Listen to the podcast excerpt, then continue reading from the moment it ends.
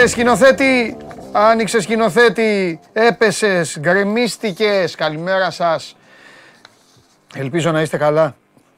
Είμαι ο Παντελής Διαμαντόπουλος, είμαι στην καυτή έδρα του Σπορ 24.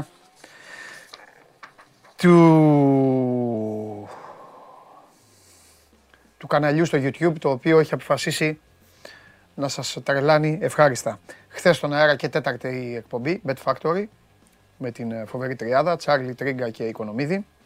Και εδώ συνεχίζουμε κάθε μέρα όμως, κάθε μέρα στις 12, υποβάλλεστε στο μαρτύριο του Show Must Go On. Είτε θέλετε, είτε δεν θέλετε. Καλά επιλογή είναι, άμα δεν θέλετε φεύγετε κιόλας. Ε, η Tottenham δεν τα κατάφερε. Η Μίλαν, ε, ξεκινάω με Champions League. Έτσι, μου ήρθε έτσι κάνω. Η Μίλαν και ο Στέφανο Πιόλη πανηγύριζε. Τον είδα τον Πιόλη πώς πανηγύριζε. Που χτυπιότανε. Ε, η Μίλαν είναι μια φοβερή στιγμή μετά από, δεν ξέρω πώς υποστηρίζετε τη Μίλαν, μετά από πολλά χρόνια η Μίλαν πηγαίνει στα προημιτελικά του Champions League. Όταν μιλάμε για Μίλαν, για ειδικά εσάς, τις μικρότερες και μικρότερους, που τώρα λατρεύετε τη City, την ε, Paris Saint-Germain και όλα αυτά, φυλάκια και στην Paris Saint-Germain τέλος πάντων, μιλάμε για 7 Champions League. 7 Champions League, Μπορεί στην Ιταλία οι Μιλανέζοι να μιλάνε για την Ίντερ, αρκετοί δηλαδή, οι Ιταλοί για τη Γιούβε. Αλλά η φανέλα της Μίλαν στην Ευρώπη είναι θεοβαρή. Καταφέρνει λοιπόν να αποδράσει. Ο φίλος μου ο Χάρη Κέιν δεν μπόρεσε εκεί στο 92, είχε μια καλή κεφαλιά. Πιστεύω ότι αν σημάδευε μία από τις δύο γωνίες θα είχαμε παράταση. Έχασε η Τότεναμ, καλά να πάθει, Έπαιξε δύο παιχνίδια, δεν έβαλε ένα γκολ. Θα μπορούσε, δεν τα κατάφερε, πήγε στο καλό. Μπάγκερν, ήρεμα και απλά, χωρίς να συναρπάζει, χωρίς να είναι η, η πολεμική μηχανή προηγούμενων χρόνων, πέταξε έξω την Paris saint έστειλε τους Άραβες και τα λεφτά τους στο καλό, θα έχουν ασχολούνται πάλι με το γαλλικό πρωτάθλημα και την ίδια ώρα βέβαια άρχισαν οι Ισπανοί, έλα στη Ρεάλ, Εμπαπέ, μόνο εδώ θα πάρεις Champions League και όλα τα υπόλοιπα. Έξω ο Μέση, έξω ο Εμπαπέ, ο Νεϊμάρ, έτσι κι αλλιώς χτύπησε ε, Ούτως ή άλλως ο Νεϊμάρ δεν πολύ ψήνεται κιόλας. Εγώ αυτό έχω καταλάβει, δεν ξέρω εσείς. Και αυτοί έφυγαν. Μπενφίκα Τσέλσι. Μίλαν και Μπάγερν είναι οι τέσσερις από τις οκτώ. Τις άλλες θα τις μάθουμε σε λίγες μέρες. Που συνεχίζουν στην διοργάνωση. Σάρωσε στη Λαμία ο Πάοκ. Ένα πέντε ο Ρασβάν. Δεν την είδε καν τη Λαμία. Ο ΠΑΟΚ είναι στον τελικό του κυπέλου. Και επίσημα, για πολλούς ήταν από τη στιγμή που απέκλεισε τον Παναθηναϊκό, τώρα όμως απομένει τυπικά ένα παιχνίδι στην Τούμπα απέναντι στην Λαμία για να οριστικοποιηθεί η παρουσία του δικεφάλου σε άλλον έναν τελικό κυπέλου. Είναι σύνηθες το φαινόμενο τα τελευταία χρόνια. Ο ΠΑΟΚ είναι τακτικότατος επισκέπτης στους τελικούς του κυπέλου. 0-1 και πολύ πιο εύκολα από ό,τι εγώ το περίμενα, δεν ξέρω εσείς. Η ΑΕΚ βρίσκει γκολ με Τζούμπερ. Τζούμπερ είπαμε χθες στον Αρναούτογλου να ξεκινήσει. Τζούμπερ ξεκίνησε, Τζούμπερ έβαλε γκολ. Τώρα θα καθίσω. Θα καθίσω τώρα γιατί είναι η δύσκολη στιγμή του σκηνοθέτη. Τώρα γι' αυτό θα καθίσω. Φτιάξω και το τραπέζι. Έχετε αρχίσει εδώ και μαζεύεστε. Ο Άγγελος Παπαδόπουλος ήρθε, βέβαια ήρθε εδώ, έστειλε την καλημέρα του. Ε, εγώ που έπαιξα και τις κάρτες, καλά εντάξει ο Καραντώνης χαρίστηκε τώρα, μην αρχίσω, μην αρχίσω γιατί άμα αρχίσω να σκέφτομαι τώρα το, άμα αρχίσω να σκέφτομαι το στοίχημα θα το αλλάξω τα φώτα εγώ του διαιτή αυτό. Πέσαν κάτι κλωτσίδια εκεί και δεν έδινε τίποτα. Ήθελε να τη δει Άγγλος ο Καραντώνης ξαφνικά. Ο Καραντώνης θέλει να τη δει Καρατζόν. Κα, ε, καραντουάν. Τέλος πάντων. Παρακαλώ πάρα πολύ. Μάλλον όχι. Ε, δεν έχω πει. Ε, ο Παναθηναϊκός έχασε σχετικά εύκολα, 84-70 από τη Μονακό. Τα άλλα δύο παιχνίδια ήταν σκληρά μάτς και κέρδισαν οι γηπεδούχοι. Μακάμπι τη Φενέρμπαχτσε, ο Ερυθρός Αστέρας, την Έφες δύσκολα για τους Τούρκους. Θα τα πούμε καθότι η εκπομπή θα ξεκινήσει με τον ένα και μοναδικό Στέφανο Μακρύ. Πριν όμως, πριν όμως, πριν όμως, πάμε βαθμολογία. Αυτοί οι αγαπημένοι μου φίλοι και αγαπημένες μου φίλες είναι πλέον η βαθμολογία συμπληρωμένη. Μένει ένα παιχνίδι για όλους για να τελειώσει η κανονική περίοδος. Κοιτάξτε που φτάσαμε. Περνάει ο καιρός, σας τα λέω εγώ. ΑΕΚ 59, πρώτη, Παναθηναϊκός 58, σκηνοθέτη, έχουμε κανένα σχόλιο; Κυριακή κοντή γιορτή. Κυριακή κοντή γιορτή, μάλιστα. Ολυμπιακός στους 53, ΠΑΟΚ 51, 39 για τον Βόλο, 37 για τον Άρη. Στους 29 είναι ο Ατρόμητος που έχασε χθες και υποδέχεται τον Παναθηναϊκό την ε, κοντή γιορτή που είπε ο σκηνοθέτης. Πανετολικός 28, ο Όφ 26, Αστέρας 25, ο Πάσους 23 και από εκεί και πέρα έχουμε Λαμία 16, Ιωνικός 15 και στους 14 βαθμούς τελευταίος είναι ο Λεβαδιακός. Απαντήστε sport24.gr κάθετος vote. Απαντήστε σε αυτό το ερώτημα. Ποια ομάδα αξίζει βάσει της συνολικής της εικόνας να είναι πρώτη στην κανονική περίοδο του πρωταθλήματος, ΑΕΚ, Παναθηναϊκός, Ολυμπιακός ή ΠΑΟΚ; Η κάλπη ανοίγει από τώρα. Μπείτε και ψηφίστε. Δεν ψηφίζω για να μην σας επηρεάσω. Έχω γνώμη. Α, εντάξει, λίγο πολύ την ξέρετε κιόλας.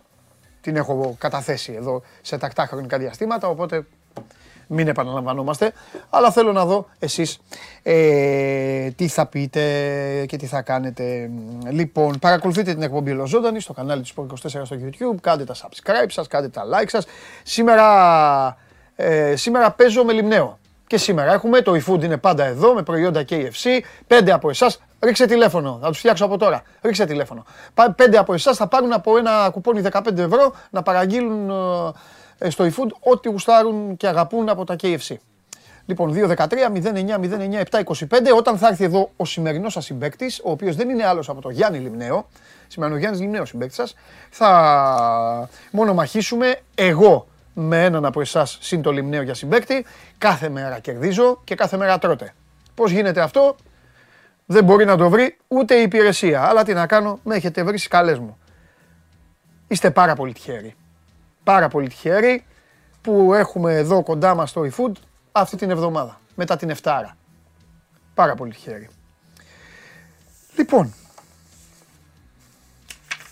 εφαρμογή TuneIn, Android Toto, στο Spotify με τη μορφή podcast και όλα τα υπόλοιπα η εκπομπή ανεβαίνει, μένει πάνω και την βλέπετε. Θέλετε να καλπάσουμε λίγο, να προχωρήσουμε; Με Μαρία θα τελειώσω σήμερα. Βέβαια. Πρώτα όμως, να έρθει ο άνθρωπός μας. Σήμερα δεν έχουμε και πολλά να πούμε. Αλλά είναι εδώ κοντά μας. Ο άνθρωπος που θα οδηγήσει τους Los Angeles Lakers σε άλλο ένα πρωτάθλημα. Ο άνθρωπος που ασχολείται, που ξενυχτάει. Ο άνθρωπος που η βάρδιά του, η βάρδιά του ξεκινάει μαζί με τους αρτοπιούς. Ο άνθρωπος που την ώρα στους φούρνους ζυμών ψωμί, αυτός γράφει για τα κατορθώματα του LA. Ο Στέφανος Μακρύς είναι σε αυτήν εδώ την εκπομπή. Είναι η εκπομπή του, είναι η ώρα του, είναι η ώρα του Στέφανου Μακρύ. Ε, τι άλλο να κάνω για να σε γλύψω. Πες, ε, ε, τι άλλο, Όλοι ε, το ε, σώμα μας βγάζουμε εκείνη την ώρα. Ναι, Να το πεις και έτσι. Άλλοι κυριολεκτικά και άλλοι μεταφορικά. Ναι, σωστό, σωστό. Τι γίνεται; Καλά, καλά. Σε ναι, τρομερή δεν παίζαμε. Κατάσταση. Ε, δεν παίζατε, παίζαν άλλοι και χτυπήσαν άλλοι, ως συνήθως. Χτυπάει κόσμος. Δηλαδή, Τι στον χτύπησαν- Ντουράντ έξω ζέσταμα, ρε. Ναι, έπαθε διάστραμα, γλίστρησε στο παρκέ εκεί πέρα, μόνος του ήταν. Και το γύρισε στον αστραγαλίο, του λένε δεν είναι πολύ σοβαρό. Αλλά απλώς έκανε βαβά. Ναι. Θα κάνει και ντεμπούτο στο Phoenix έτσι. Δηλαδή, έχει, όλα τα παιχνίδια που έχει παίξει είναι μακριά από το Phoenix. Πρώτη φορά θα το βλέπανε οι φίλοι των Suns. Ναι. Τον είδαν στο ζέσταμα. Όποιος πήγε μια ώρα πριν, είχε Ναι. κλείσει θέση, τον είδε να τραυματίζεται και έφυγε. Ναι. Χτύπησε και ο Ντόνσιτς στο γοφό Χτύπησε και ο Ντόνσιτς, ναι. ή left eye, τέλος πάντων αριστερό μυρό. Αυτό είναι να βγάλει μαγνητική. Στο ίδιο μάτς με τους Pelicans χτύπησε ο Ντόνσιτ. Εκεί πέρα χτύπησε και ο Ingram. Δηλαδή, ένας χαμούλης έγινε γενικά στην Αμερική το βράδυ. Ναι. Έχουμε κι άλλα. Ο Μωράν τιμωρήθηκε. Άλλους τέσσερις αγώνες τιμωρία βασικά δέχτηκε για το σκηνικό με το όπλο. Αθώθηκε από την αστυνομία του Denver. Ξεκινήσουμε από τα νωρίς που λες και εσύ. Ο Τζα Μοράντ είναι παίκτης που θα τον ήθελα στο LA. Ναι, έχει, έχει αυτή την προσωπικότητα. Βέβαια, είναι δύσκολο γιατί έχουν πλακωθεί ήδη ο Μωράν και η κουστοδία του με τον δημοσιογράφο το Σάρπ στο LA που δείχνανε εκεί πέρα δάχτυλα εκεί πέρα, και όλα αυτά τα όμορφα. Δεν πειράζει. Αλλά έχει. Θα ξεπερνάμε αυτά. Το θέμα είναι να, να μαζέψει λίγο αυτούς που είναι γύρω του. είναι Έχει και ο γίνει μπαμπάς ένας λίγο- χαμ- Ε, ο μπαμπάς είναι ο μπαμπάς διάσημου παίχτη. Ναι. Θέλει να γίνει celebrity κι αυτός. Ε, στο LA όμως δεν έχουμε θέση για τους μπαμπάδες γιατί μπροστά έχουμε Πάμελα Άντερσον, Τζακ Νίκολσον, έχουμε ηθοποιούς. Ε, ναι. Ε, Βέλμπερ και αυτούς θα τον στείλουμε τον μπαμπά πάνω στο. Εκεί που είχε πάει και ο μπαμπάς Μπολ μέχρι να εξαφανιστεί του Λόνζο τότε. Έτσι. Κάνα πρόβλημα. Τι γίνεται. Λοιπόν, ε, ε, έλα να πούμε για τον Παναθηναϊκό ό- ό,τι μπορούμε να πούμε. Γιατί το λέμε συνέχεια. Η παρουσία του Παναθηναϊκού στην Ευρωλίγα είναι. εντάξει. Ήταν και παιχνίδι το οποίο γενικά δεν μπο... ντα- ήταν μέσα στο παιχνίδι για 3 δεκάλεπτα. Ναι. Αλλά όταν συγκρούνται δύο ομάδες που μία έχει στόχο το Final Four και άλλη είναι εκτός οκτάδας, δωδεκάδας, Ναι. είναι θέμα το πότε θα πατήσει τον γκάζι η ομάδα η οποία έχει το πάνω χέρι. Αυτό έγινε σε αυτή την περίπτωση. Η Μονακό κάποια στιγμή άρχισε να τα βάζει. ναι. Ο Παναθηναϊκός δεν έβαζε γενικώς όλο το βράδυ και πολύ. Η άμυνα τον κρατούσε. Και το παιχνίδι ξέφυγε. Η... Το θέμα του Μπέικον είναι γενικά το ότι τα τελευταία παιχνίδια δεν σκοράρει όπως σκόραρε. Υπάρχει και ένα σχετικό, μια σχετική ανάλυση του Sport 24, γιατί στα έξι τελευταία παιχνίδια από το Final Eight και μετά βασικά Ο Μπέικον δεν σκοράρει με το ρυθμό που σκόραρε. Υπάρχουν διάφορες εξηγήσεις γι' αυτό. Δεν είναι εδώ και πολύ καιρό Μπέικον της δίνει την μπάλα. Ναι, είναι κάτι το σύστημα, κάτι το ότι δεν έχει πατήματα. Να, να τα, γιατί το έχουμε συζητήσει από την αρχή της χρονιάς έτσι. Ο Μπέικον ήρθε χωρίς προετοιμασία. Έπαιζε σε κάτι φιλικά, πάλευε για μια θέση στο ρόστερ, έκανε νομικές προπονήσεις. Το είχαμε συζητήσει από το ξεκίνημα της σεζόν που έβαζε τη μία 24 μετά την άλλη, αλλά πόσο θα αντέξει. Αλήθεια είναι. Δηλαδή δεν γίνεται να παίξει 8 μήνες έρη να παίξει να είναι πρώτο βιολί χωρίς να έχει κάνει προετοιμασία με την Ναι. ομάδα. Έχει αλλάξει και λίγο το σύστημα. Δεν είναι τόσο επιθετικός προς το καλάθι φαίνεται. Δηλαδή, ακόμα και οι διεισδύσεις του στο σχετική ανάλυση αναφέρεται ότι ενώ έκανε 4 drive ένα αγώνα, τώρα κάνει ένα. Γι' αυτό κερδίζει λιγότερα φάουλ, λιγότερες βολές, λιγότερα σουτ. Περισσο... Αναλογικά τα τρίποντα του είναι περισσότερα. Δηλαδή, ενώ επιχειρούσε 14 σουτ και τα 6 ήταν τρίποντα, τώρα επιχειρεί 10 σουτ και τα 5 είναι τρίποντα. Άρα οι μισές προσπάθειές του είναι αυτό. Δεν μπαίνει, Τον- δεν μπαίνει, δεν πλησιάζει. αυτό είναι δείγμα ότι και οι άμενες έχουν προσαρμοστεί πάνω του, ξέροντα ποιο ήταν το πλάνο του Παναθηναϊκού και ο ίδιος ίσως να μην παντάει τόσο καλά. Ναι. Δεν, δεν μπορούμε να ξέρουμε ακριβώς τα δεδομένα, αλλά λέμε με βάση τη λογική και όσοι έχουν παρακολουθήσει Βεβαίως, μπάσκετ. Έτσι. βεβαίως. Ε, παίζει με τον Ερυθρό Αστέρα. Να πούμε, ο Ερυθρός Αστέρας έκανε μια πολύ μεγάλη νίκη χθες. Τεράστια. Το τελευταίο τετράλεπτο έχει ξεφύγει η κατάσταση. Ναι, έχει ξεφύγει. Ο Καμπάτσο έκανε τα αντίθετα από αυτά που έκανε την προηγούμενη εβδομάδα. Ήταν λίγο καταστροφικός, τι λίγο τέλος πάντων. Μμμ. Χθες ε, θύμωσε αρκετά. Έχει αυτό το μονοκέφαλο, δεν το συζήτησαμε μαζί. Ο Ιβάνοβιτς με τον Βιλντόσα, τώρα τον Καμπάτσο, τον ε, Νέντοβιτς. Είναι ένας πολύ δογματικός προπονητής που έχει τρεις προσωπικότητες που τους αρέσει να παίζουν εκτός συστημάδα. Με ό,τι αυτό συνεπάγεται. Ναι. Πάντα αυτό είναι. Συγκρούονται κεφάλια που λένε μεταφορικά. Ναι. Εντάξει, θα πρέπει να βάλει και αυτός νερό στο κρασί του. Ε, κάποια, σε κάποια Λατρε- ηλικία λα- αυτά είναι ένας λα- άνθρωπος, ναι. Λατρεύουμε αυτούς τους προπονητές. Είναι ένας από τους τελευταίους αυτής της σκληρής εποχής. Τρεις ώρες προπόνηση και τέσσερις ώρες βίντεο. Ναι. Ε, ο τύπος έχει βάλει και έχουν παίξει φοβερή ιστορία, θα την πω. Ε, είναι, ο, είναι ο αγαπημένος του Κερχέτα. Πάντα ήταν ο αγαπημένος του Κερχέτα. Πώ τρία περάσματα έχει κάνει. Είτε δεν είχε ναι, πάθει ναι, ναι. καρδιά με τότε, δεν θα έφευγε για Ε, παράδειγμα. δεν είναι, τη δεν- δεύτερη φορά. είναι κάτι που δεν θα τους χωρίσει ποτέ τέλος πάντων. Και οι Ταουγκρές τότε, γιατί αλλάζει τα ονόματά της συνέχεια και αυτή. Η Ταουγκρές τότε ε, ε, παίζει έξω, χάνει. Συνήθως κάποιες φορές τους γύρναγε με λεωφορείο πίσω. Δεν τους γύρισε με λεωφορείο αυτή τη φορά. Με τα πόδια. Τους πήγε όχι αυτά. τους γυρνάει κανονικά με το αεροπλάνο, προσγειώνονται στη Βιτόρια και τους παίρνει και τους πηγαίνει στη Φερνάντο Μπουές Αρίνα. Και τους βάζει να παίξουν με τα σκαρπίνια και τα κοστούμια. Κανονικά. Πέντε εναντίον πέντε, έβγαλαν τα σακάκια. Οι πέντε λιγο, λι- λι- λιγότερο άτυχοι, απλά έβγαλαν τα σακάκια. Και παίζανε με πουκάμισο. Οι άλλοι κανονικά και με σακάκι, ε, κανονικά με τα σκαρπίνια. Θα χαλάσουν με το παρκέ του. Λέγανε δικαιολογίες και λέγε δεν πειράζει. Θα χαλάσετε το παρκέ. Μιλάμε ο τύπος. Πρέπει όμως να βάλει και νερό στο καρασί του. Ε, Όπως ναι. και για την ηλικία του, το να είναι καραφλοχέτουλας εντελώς και να είναι άδειος από πάνω και να έχει κοτσίδα και να τον βλέπουν και να λένε «Ε, ρε τι είναι ε, και να λέει εγώ είμαι έτσι. Ε, ας δεχτεί λίγο και το. Έτσι δεν είναι. Ε, Ας δεχτεί και το πρέπει. παικτικό λίγο. Εμένα πάντα το δίλημα είναι άμα είναι καραφλοκοτσίδας ή κοτσίδο καράφλα. Δηλαδή το πώς χαρακτηρίζει. Ε, είναι Μαγαδασκάρι ή Μαδαγασκάρι. Ναι, δηλαδή. Δεν ξέρω. Εξαρτάται, τι θε- εξαρτάται από που το κοιτάς πρώτα. Αν το το κοιτάς μα- από μπροστά είναι Τομάτα ή κάραφλο. ντομάτα, ας πούμε. Ναι, που ναι, έχουμε, ναι, ε, ναι, κάτι ναι, αντίστοιχα, ναι, ναι. Υπάρχουν πολλά. Πρέπει να απαντηθεί κάποιος σε αυτό το Ναι. ερώτημα. Σωστό. Να βάλουμε τον Παπινιώτη. Λοιπόν, και, ε, και, και, και, και φάγαμε τον κουβά μας εκεί, πίστεψα στη Φενέρ, αλλά έχω να πω ένα πράγμα, ρε Γκούντουριτς, αν ήμουν ο Ιτούδης, θα γινόμουν ο Ιβάνοβιτς. δηλαδή, βάζει το τρίποντο, το οποίο ήταν και το μοναδικό εύστοχο, αλλά τέλος πάντων τις παίρνει τις προσπάθειες και μετά αποφασίζει να περάσει την μπάλα. Δηλαδή, εκεί ο Γκούντοριτς ήθελε απλά να βγει ότι να έβγαλε την assist της αγωνιστικής, κάρφωσε γιατί θα, θα κάρφωνε μετά ο ψηλός. Και αντιθέτως χάνει την μπάλα, γίνεται φάουλ και μετά τελειώνουν όλα. Αυτό, αυτά όλα έχουν γίνει στον πόντο. Είναι μπροστά η Μακάμπη, έχει μπάλα η Φενέρ με, δε, με 23 δευτερόλεπτα. Κάπου εκεί. 23, 23. Εκεί έχει γίνει αυτό που λέω. Με μεγάλο Μπράουν έπαιξε 38 λεπτά και ο Μπάλτον έπαιξε 18 λεπτά. σω αυτό εξηγεί γιατί η Μακάμπη είχε λίγο περισσότερο μυαλό. Ναι. Με την Παρτολεμαίο να, κάνει, να είναι καθοριστικός. Ναι. ναι. Μπιέλτσα δεύτερο παιχνίδι ακόμα σκουριασμένο. Ντόρσεϊ ντεπούτο και τα έκανε λίγο άνω κάτω. Τα έκανε, πήγε, εκτέλεσε βολή άλλο. Εκτέλεσε πολύ τεχνικής ποινής και μετά λέει: Α πούμε ένα, ένα εκτέλειο και βάλε σε. Εντάξει, ρε φίλε, ο Ντόρσεϊ έκανε όμως την πατάτα του. Έκανε τη βλακεία του. Καλά, κανείς δεν του μιλάει εκεί. Ε, Κάνεις- Μάλλον εκεί την ώρα έχει θολώσει στο μυαλό και που το κατάλαβαν. Ε, Κάποιος φώναξε εκεί πέρα, δεν είναι δικαίως οι βολές. Τα παλιά τα χρόνια γινόταν συχνά. Το θυμάσαι ότι άμα είχαμε κάποιον κακό στις βολές, πηγαίναμε στη ζούλα να τις εκτελέσει κάποιος που είναι καλύτερος. Ε, άλλο στο Ιζούλα και αλλά- στα τοπικά και στο τέτοιο και άλλο τώρα σε αγώνα Ε, Ευρωλίγκας. έχουν γίνει και. Μόνο τον πλανήτη. Σε παγκόσμιο πρωτάθλημα έχει Εντάξει, γίνει. έχεις τώρα. δίκιο. Έχεις δίκιο. Έχει γίνει σε Αργεντινή Αμερική το 2002 στην Ινδιανάπολης. Ναι. Βολές του Πέπε Σάντζεφ τη εξτέλου του Σκονοκίνη, τις κρίσιμες. Ναι. Τότε που κέρδισαν τους Αμερικάνους στην Αργεντινή.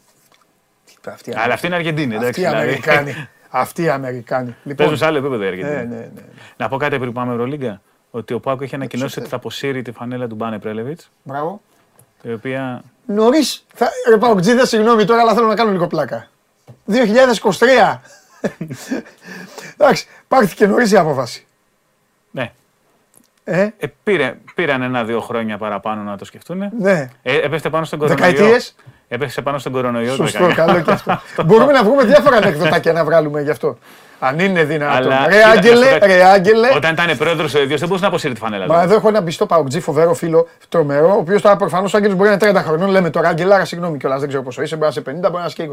Αλλά θέλω να. Θέλω, δηλαδή, ρε Άγγελε, όταν έπαιζε ο Πρέλεβιτς, δηλαδή ήσουν α, στην κούνια. Ε, Μπάνε. Αποσύρει όμω, εντάξει. Κοίτα, να πούμε ότι. ο Δεν πρέπει Πρέλεβιτς να το έχει υπάρξει- διασκεδάσει ο Μπάνε όμως, όταν Και θα ήταν γίνει αυτό. Και προπονητής και πρόεδρος, δηλαδή δεν μπορείς να είσαι πρόεδρος και να αποσύρεις τη φανέλα σου, χτυπάει κάπως. Κάτσε, ρε, ένα χρόνο ήταν, ρε, ρε, πλάκα Ε, κάνει. λέμε, πέρασε τώρα. Ρε, τι προσπαθεί να δικαιολογήσεις, ρε. λοιπόν, στον Πάοκ τέλος πάντων δύο πράγματα πρέπει κάποια στιγμή να αποσυρθούν. Ε, Η φανέλα του Μπάνε και ο σκούφος του Ρασβάν όταν θα, τέτοιο, όταν θα σταματήσει την προπονητική. Λοιπόν, χθες τι έκανε πάλι, έκανε και μου ότι τους πήρε ο ύπνος. Θα τα πούμε μετά αυτά. Θεός. Σου λέει, 1η Απριλίου, θα, σαν ψέμα θα μοιάζει, Ναι. στον αγώνα με την ΑΕΚ, την άλλη ομάδα που έχει παίξει στην Ελλάδα, ο Μπάνε δηλαδή, όταν είχε φύγει από τον Ναι, Πάοκ, ναι, πήγε έχει στην φύγει. Κίντερ και μετά Ναι, επέστρεψε σωστό. με τον Ξανθό. Τελικό, και τελικό πήγε Ευρωλίγκας. τελικό Ευρωλίγας. Τότε που είχε Ναι. βάλει τον νικητήριο με τη Μπένετον Τρεβίζο του Μπράντοβιτς Ναι. το Ναι. 98. Ναι. Το είχε βάλει ο Μπάνε τότε. Α, το πέτυχα, 31 είναι ο Άγγελος. Φαντάσου. Ε, παιδάκι ήταν, καλά είπα. Ε, τι Όποιος γίνεται. έχει δει τον Μπάνε να παίζει. Και να παίζει και νιώθει- ξύλο με τον νιώθει Γκάλι. ε. ευλογημένος, ναι.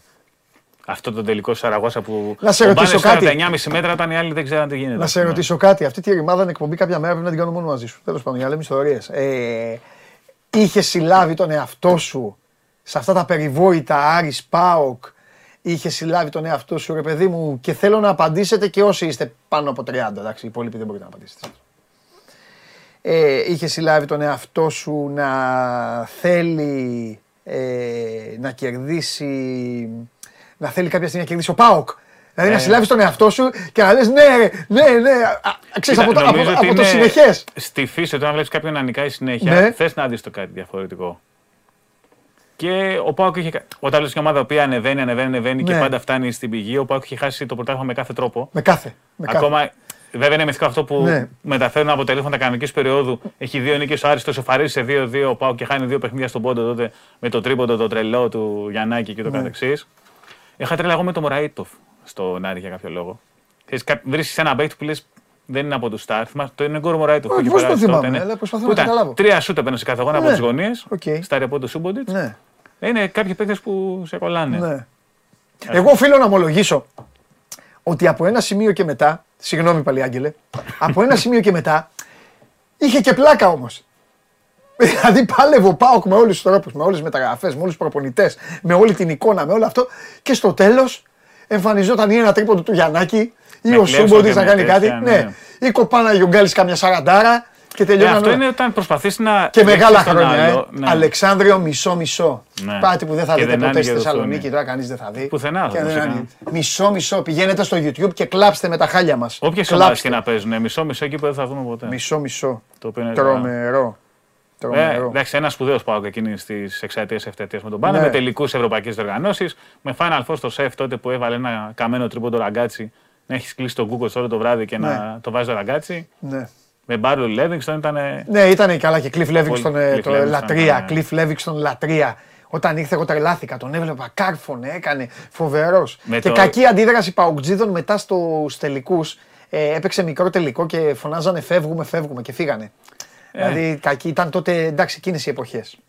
Αλλά εντάξει, θυμάμαι ακόμα, γιατί το είχα δει και live, τη μετάδοση του σχολημένου του Μπατή. Ναι. Και κοιτάξτε τα πικάφημα που είχε κάνει ο Λέβινγκστον τότε με την Ορτέζ. Ναι. Από, σε μια αποθέωση ένα Αλεξάνδριο τρελό, με το σου του Λέβινγκστον που πήγαινε στον ουρανό, στα Αλεξάνδρου Ναι, πριν ναι, ναι, προσγειωθεί ναι. μέσα. Ναι, ναι. Ήταν άλλες εποχές διαφορετικές. Λοιπόν, ε, παιδιά, τον έλα τώρα για μπάσκετ θα μιλάμε. Παρακαλώ πολύ, στείλτε τον για φιλιά. Μπράβο, ευχαριστώ. Ε, Α, έχουμε δύο άλλα σημαντικά, δεν ξέρω, νομίζω δεν αναφέρθηκαν χθες. Ναι. Ε, Έχουν ανακοινωθεί φιλικό της Εθνικής Ανδρών με την Team USA της ΗΠΑ. Έχει βγει χθες το μεσημέρι. Αυτό είναι προς αυτό που θα απόγευμα. παίξουμε στο Ντουμπάι; Στο Αμπουντάμπι, Στο ναι. Αμπουντάμπι και το Ντουμπάι. Με Αμερική 18 Αυγούστου και η Γερμανία 19 Αυγούστου. Τελευταία φιλικά θα είναι πριν πάμε στα γήπεδα για το παγκόσμιο. Έχει βγει και ο όμιλος Εθνικής Γυναικών στο Eurobasket 2023. Έγινε χθες το απογευματόβραδο. Ισπανία, Μαυροβούνιο και Λετωνία. Δύσκολος όμιλος. Ναι. Όποτε μπαίνει η Ισπανία στη μέση, καταλαβαίνεις τι γίνεται. Πρέπει να τα αναφέρουμε να μην τα περάσουμε έτσι και αυτά. Γιατί είναι εθνικές. Θα δούμε. Φιλικό με την Αμερική έχουμε να παίξουμε νομίζω γύρω στα 12 χρόνια που είχαν έρθει τότε στο ΑΚΑ πριν το, παγκ- πριν το παγκόσμιο της Τουρκίας. Και πριν από αυτό πάμε εποχές Ρέτζι Μίλλερ για φιλικό με τους Αμερικάνους. Και τελευταίο μάτι ήταν αυτό που παίξαμε στην Κίνα. Ναι, το 19. Πιστεύαμε τώρα. γιατί, τέλος πάντων. Έτσι Ε, κρατήσαμε σε χαμηλό σκορ, αλλά Ναι. σκοράραμε λιγότερο. Να σου πω, ε, τι, κάνουμε, τι κάνουμε με το... Ε, τι κάνουμε τώρα όσο με, ε, το Αμπουντάμπι θα πάμε είπες κάτσε λίγο ε, με- Είναι με- 18, με σκάλους, δε- γιατί είναι πρέπει να δω- 18 με 20 να δω Αυγούστου. που θα πάω κι εγώ 18-19 παίζει Ελλάδα. Το τελευταίο Και μάτι είναι φεύγουμε και πάμε. Γερμανία-Αμερική Ε, στις ναι. 20 Αυγούστου. και πάμε στις Φιλιππίνες αυτό, που Φιλιππίνες τέλος πάντων Όπου, σε όποιον από τους τρεις όπου, ομίλους μας βγα- είμαστε. όπου μας βγάλει 29 Απριλίου είναι τέτοιο. Η Ελλάδα είναι πολύ πιθανό να είναι επικεφαλής, γιατί είναι ένας στην παγκόσμιας Επικεφαλής θα κατάταξη. Και η Αργεντινή έχει αποκλειστεί, οπότε είμαστε μέσα στις 8. επικεφαλής θα είμαστε Άμα είναι, θα είναι και άλλα κριτήρια. δεν αλλά μπορεί να είναι άλλα. κανονικά. θα είπα και στον Καβαλιαράτο άμα είναι άλλα κριτήρια θα πρέπει να βάλ- βάλουν δύο αφρικανικές ομάδες μετά Ε. δεν μετά θα Ε, σου λέω, αλλάξουν Αυτή είναι όλα. επίσημη θέση από πλευράς FIBA που έχουμε συζητήσει και εγώ και ο Σπύρος. Λένε Κανονικά ότι πρέπει είναι να και άλλα βάζεις την κριτήρια. βαθμολογία. Ναι. Ε, γιατί σκοτώνεις τα προκριματικά για να κερδίσεις κάθε καμένο παιχνίδι; Για, Τι για αυτό άλλο, το πράγμα. Παράθυρα βγάλανε. Πόρτες βάλανε. Παντζούρια βάλανε. Σίτες βάλανε. Δεν θα αφήσουν ούτε να είσαι πρώτος. Εντάξει, το έχουν διαλύσει όλα. Πάμε. Λέγε. Άλμπα Βίρτους. Έλα, εντάξει. Alba Δεν θες Virtus. να το δεις, το ξέρω. Ναι. Δεν θα το δεις, είναι νωρίς. Ε, είναι. Εντάξει, τώρα 7 η ώρα έχει προπόνηση ο γιος μου. Ποδόσφαιρο δεν το βλέπω. Μπράβο. Παράδεισο Αμαρουσίου. Μεγάλη ομάδα. Πού παίζει το παιδί, στον Παράδεισο Παράδεισο. Μαρουσίου, ε. ναι. Παράδεισος ήταν έσκα, κάποτε ήταν και αλφα έσκα και ήταν και καλή ομάδα. Τώρα που είναι; Δεν ξέρω. Στο ποδόσφαιρο τώρα λέω που είναι ο δικός μου. Ε, καλά, ο δικός σου παίζει τέτοιο. Τι είναι σαν τον πατέρα του; Τι θέση παίζει; Είναι αριστερό χαφ. Αριστερό μπακ. Είναι αριστερό Είναι ποδαρός. αριστερό ποδαρός, Ωραία, θα ναι. βγάλει λεφτά η οικογένεια. θα βγάλει λεφτά η οικογένεια. Κοίταξε, αν το έχει το παιδί καψούρα, επειδή έχει όλο το πακέτο, παίζει σε ομάδα ήρεμη. Δεν παίζει ε, που λένε Ε, εγώ λέω, πήγα το, κάνει πολύ πήγα καλή το δουλειά παιδί τα μου στην παιδιά τάδε εκεί, ομάδα. ναι. Αυτοί για να παίξουν, άστο. Είναι αριστερό ποδάρος. Έχει το, το ιδανικό πακέτο πατέρα. Τι γελάς. Έστειλε γιατί είμαι μες στο χώρο λες. Όχι. Ίσα ίσα το αντίθετο. Ότι δεν είσαι, μην πω τη λέξη τώρα και παρεξηγηθούν πατεράδες. Ότι δεν είσαι γραφικός, άντε να πω άλλη λέξη. Να περνάει καλά το παιδί. Αυτό. Αυτό, αυτό με ενδιαφέρει. Αυτό. Έχει μια καλή επαφή με την μπάλα. Τώρα, Αυτό και καλά τέλος. θα- Μου, λέει, μου Αυτό. είπε ότι θέλει να γίνει ο καλύτερος παίκτης στον κόσμο προχθές. Του λέω πρέπει να δουλέψεις λίγο παραπάνω γι' αυτό να ξέρεις. Μου λέει εντάξει, ναι, ναι. Του λέω απλώς να το ξέρεις ότι θέλει λίγη δουλειά. Άμα θέλεις, μάζεσαι ξυπνάμε 5 ώρα το πρωί να κάνουμε προπόνηση κάποια στιγμή. Αλλά Ο καλύτερος παίκτης στον κόσμο, ε. ναι, μου είπε ότι θέλει να γίνει ο καλύτερος Έλληνας. παίκτης στον κόσμο. Ο καλύτερος παίκτης στον κόσμο να είναι Έλληνας. Ναι, αυτός είναι ο στόχος αυτή τη στιγμή. Και στο ποδόσφαιρο. Αν δεν γίνει πυροσβέστης. Όπως και στο. Θέλει να... εντάξει, τώρα 6-7 χρονών τα Ναι, όνειρα έλα το παιδί, αλλάζουν. εννοείται, ρε, εννοείται, εννοείται. Αλλά θέλει να γίνει ο καλύτερος παίκτης στον κόσμο αυτή τη στιγμή. Οπότε Μπράβο, έχουμε, ρε. έχουμε δουλίτσα μπροστά μας. Πώς το λένε, Θοδωρή. Θοδωρή μου, τα φιλιά μου, να γίνεις αγόρι μου. Ε, και θα έρχομαι μαζί να κάνουμε προπόνηση, αλλά όχι στις 5. Λοιπόν, Ζάλγκυρη Πέντε το Βιλερμπάν. απόγευμα μετά την εκπομπή. Α, μπράβο. Σου βγάζω εγώ σέντρε να κάνεις και κεφαλιές. ε, Ζάλγκυρη Βιλερμπάν. Ενδιαφέρον παιχνίδι. Ο Ντεκολέ είναι αμφίβολος για τη Βιλερμπάν. Δεν είχε παίξει και στο προηγούμενο μάτς. Αυτό μπορεί να αλλάξει λίγο τις ισορροπίες. Αν η Ζάλγκη πρέπει να το πάρει αυτό το μάτς για να παραμείνει γενικά σε τροχιά οχτάδα, άμα κάνει γκέλα εδώ πέρα, γιατί στη λογική των στόχων για αυτή τη Ζάλγκη, με αυτή τη βαθμολογική θέση Βιλερμπάν θα είναι γκέλα, έτσι. Ναι, Δεν έχει ακριβώς περιθώριο να το χάσει. μάλιστα. Αλλά το καλό μας έρχεται σε λίγο. 9 η ώρα είναι το ματς του Ολυμπιακού Εντάξει, οκ. Ε, Είπαμε, είναι ύπουλο, είναι έτσι. Το ΣΕΦ ήταν λίγο μυστήριο προχθές. Νομίζω ότι το, σήμερα δεν θα τους στέει ο Βεζένκοφ και δεν Θα έχει αρκετό κόσμο. Θα σω έχει, όχι sold out, αλλά θα αυτό έχει 9.000 κόσμο. Αυτή η ομάδα θα έχει ναι. κόσμο, ναι, μπορεί και παραπάνω. Ε, μαζεύει τον κόσμο. Ε, άμα ήταν Παρασκευή θα έχει και περισσότερο. Αρμάνι Παρτίζαν. Αυτό είναι το Αυτό είναι παιχνίδι. το μάτς. Φορμαρισμένε και οι δύο, με την Ναι. Αρμάνη θεωρητικά να έχει μόνο μαθηματικές ελπίδες και η Ναι. Παρτίζαν να είναι καβάλα στα λόγο. Ναι. Η Αρμάνη κλασικά δεν έχει τατόμε και χολ. Η Παρτίζαν τον Κοπρίβιτζα δεν τον έχει έτσι κι αλλιώς. Τον Πάλσα. Θα είναι, θα είναι ωραίο παιχνίδι. ναι. Θα είναι καλύτερα και ο Σίλη που έχει παίξει μόνο 7-8 λεπτά. Να δούμε τον Μπάγκος με τον έξω αντιπάλους. Πάντα κόντρα στην πρώην ομάδα του. Είναι... Είναι. Ο Μπράβο στην Αντώ Μεσίνα που είναι παραδοσιακά οι δύο τους έχουν ωραίες μάχες. Σωστό, πολύ σωστό. Ωραίο μάτς είναι αυτό. Δεν θα το δούμε κρίμα. Ρεάλ Βαλένθια 10 παρά τέταρτο. Η Ρεάλ μετά από το ένα σοκ. Δεν θέλει να το αποφύγει το δεύτερο με στραβάτσο. συμπατριώτησα. Να δούμε τι θα κάνει με. Θα κάνει. Θεωρητικά να- δίνεται αμφίβολος ο Μάρτιν Χέρμανσον στη Βαλένθια. Γιατί έχει σημασία αυτό. Το παιδί είχε πάθει χιαστό στα περσινά πλέι οφ στην Ισπανία. Βεβαίως. Και ενώ ήταν έξω όλη τη σεζόν, τώρα δίνεται ως αμφίβολος. Πάλι δεν έχει τον Αλεξάντερ, τον κλασικό η Βαλένθια, πάλι δεν έχει τον Γιούλ η Ρεάλ. Αλλά για τον Χέρμανσον, γιατί είναι ένας πολύ καλός παίκτης, τον έχουμε δει τόσα χρόνια. Από Ισλανδία τώρα να έχει φτάσει σε αυτό το επίπεδο, το δείχνει πολλά. Όχι πως δεν ανεβαίνει το Ισλανδικό μπάσκετ, αλλά δείχνει πολλά αυτό για το πώς αλλάζουν τα πράγματα στο ευρωπαϊκό μπάσκετ. Μάλιστα. Να πω κάτι τελευταίο; Όχι, δεν θα πεις τελευταίο. Όχι, πες εσύ το τελευταίο. Το τελευταίο θα είναι κάτι άλλο. Ο Σον Κέμπ συνελήφθη. Γιατί ρε; Γιατί είναι Μεγαλώσαμε με Γκάρι Πέιτον και Σον Κέμπ. Και με να το λέμε Reign Man. Σιάτλ πάρε ένα πρωτάθλημα. Ε, βρέθηκε στην Ουάσιγκτον και κάπ... υπήρχαν δύο αυτοκίνητα, μια διαφωνία και πέσαν κάτι πυροβολισμοί. Δεν έχει χτυπήσει κανείς. Δεν ξέρουμε αν ο Κέμπ είναι αυτός ο οποίος πυροβόλησε. Αλλά Τρελάθηκε. είναι λίγο τέτοιο. Οπότε συνελήφθη. 53 χρονών πλέον ο Σον Κέμπ. Τα 'χει χάσει ο Κέμπ. Έξι φορές All Star, 7-8 παιδιά. Έχει περισσότερα παιδιά από All Star παρουσίες. Έχει ένα παιδί σε κάθε πολιτεία. Εκείνη την εποχή ήταν ε, τέτοιο. Ε, δεκαετία 80-90. Πολύ καλός, ε. Δεν ξέραν τι θα πει Έλα, προφυλάξη. Ωραία τα NBA. λες, ωραία τα λες. Δεχόντουσαν την προφυλάξη που τους δίνανε οι συνοδοί τους. Ναι, ποια προφύλαξη. Έχεις δίκιο. Μοιράζανε εκεί πέρα Σκισμένα, παιδιά. σκισμένα όλα. Κένι Λοιπόν, Άντερσον, Εσείς Μάτζικ μην Τζόνσον, ακούτε όσοι κάντε- είστε, αλλάξτε κανάλι. Ε, τι θέλω να πω. Λοιπόν, αλλιώς θα κλείσουμε. Χει- Χειροκροτώ τον Εγκίνα Ταμάν που πάλι τα έκανε λαμπόγιαλο. Έχασε και τον Μπομπά ενδεχομένως να πούμε. 22 κιλά τεχνικές ποινές και με ο Μίσιτ και ο Λάρκιν, ρε φίλε, τι γίνεται; Ο Μίτσιτ πάντα Δεν είναι τη στο βλέπω ύψος καλά της την ζωής. Εφes. Δεν τη βλέπω πλέον καλά. Άμα χάσει και το επόμενο, πλέον. Δεν τη Το βλέπω. παρακαλείτε, μην βγούμε ένατη, είναι θα βγούμε ένατη. Ναι. σε Λίγο. Δεν τη βλέπω. Σίγουρα κανείς δεν θέλει να τους βρει απέναντί του, αλλά για να τους βρει απέναντί του πρέπει να βρει στην οχτάδα. Ε. Αυτό πήγα να πω. Είναι κοντά στο να μην τους βρει κανείς απέναντι του όμως αυτή τη στιγμή. Βέβαια να πούμε ότι άμα και ο Ερυθρό Αστέρας είναι 7ο-8ο, είναι δύσκολο κατάβλητος. Ναι, βρε. Θα είναι φοβερή. Δηλαδή δύσκολα χάνει την έδρα του και με αυτή την τρέλα των Αργεντίνων μπορεί να σου κάνει κανένα τσάπ. Χαμός θα χιαστεί. Χαμός. Θα είναι πολύ ωραία 1, 8, 2, playoffs. 7, 3, 3, 6, 4, 5. Ε, θυμίζει θα πλέον είναι Δύση όλα. που εκεί πέρα γίνεται Όλα θάνατος. απίστευτος, μακελιός στη Δύση στη, Ναι. στο NBA. Δηλαδή, μιλάμε ότι είναι η Στη Mavericks. Δύση, ε, ναι. ναι, η Mavericks είναι 8η τώρα, είναι, οι Lakers είναι ένατη. Βέβαια. Δηλαδή, Ερχόμαστε. Μπορεί να δούμε Suns Mavericks στον πρώτο, γύ- Suns Warriors στον πρώτο γύρο του playoffs. Εντάξει. Να Μπράβο, δούμε έτσι να Durant φεύγουν. να Να, δει- να μιλάμε φεύγουν για- σιγά σιγά. Για τον χαμό, όχι Ναι. αστεία.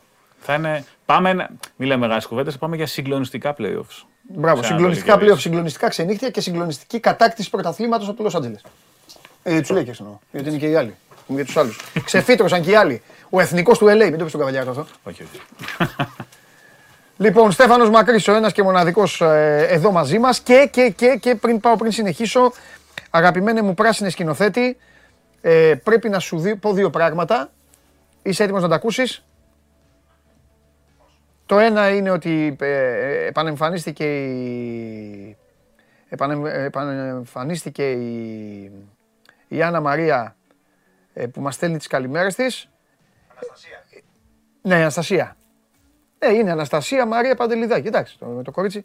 Λοιπόν, επιστρέφω δρυμύτερη. Ελπίζω να μου τον προσέχατε το σκηνοθέτη μου, να είστε καλά. Την αγάπη μου είχε γενέθλια. Πες, πες χρόνια πολλά στο κορίτσι. Χρόνια πολλά, χρόνια πολλά να τα χιλιάσει. Μπράβο. Και ο Βλάσης, ο Βλάσης, α, ε, ανοιχτό το μικρόφωνο σας, ε, ο Βλάσης, για να ακουστείτε, ε, ο Βλάσης πέρασε στο επόμενο, στο επόμενο στάδιο, κουδούνισε ο Βλάσης μετά το μάτι στο Περιστέρι. Φίλε μου πράσινε σκηνοθέτη, Πανάθα είμαι κι εγώ, αλλά δύσκολες οι ανάσες που με σφυριλάτηση μιας απελπισμένης αισιοδοξίας ακόμη εκπληρώνουν οξυγόνο.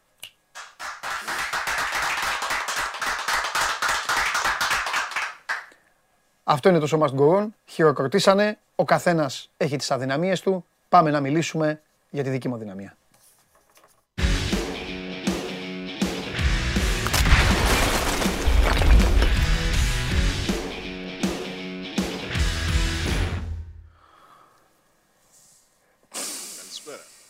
Δεν περίμενα πρώτα απ' όλα να έχεις απορίες σε εύκολες απαντήσεις.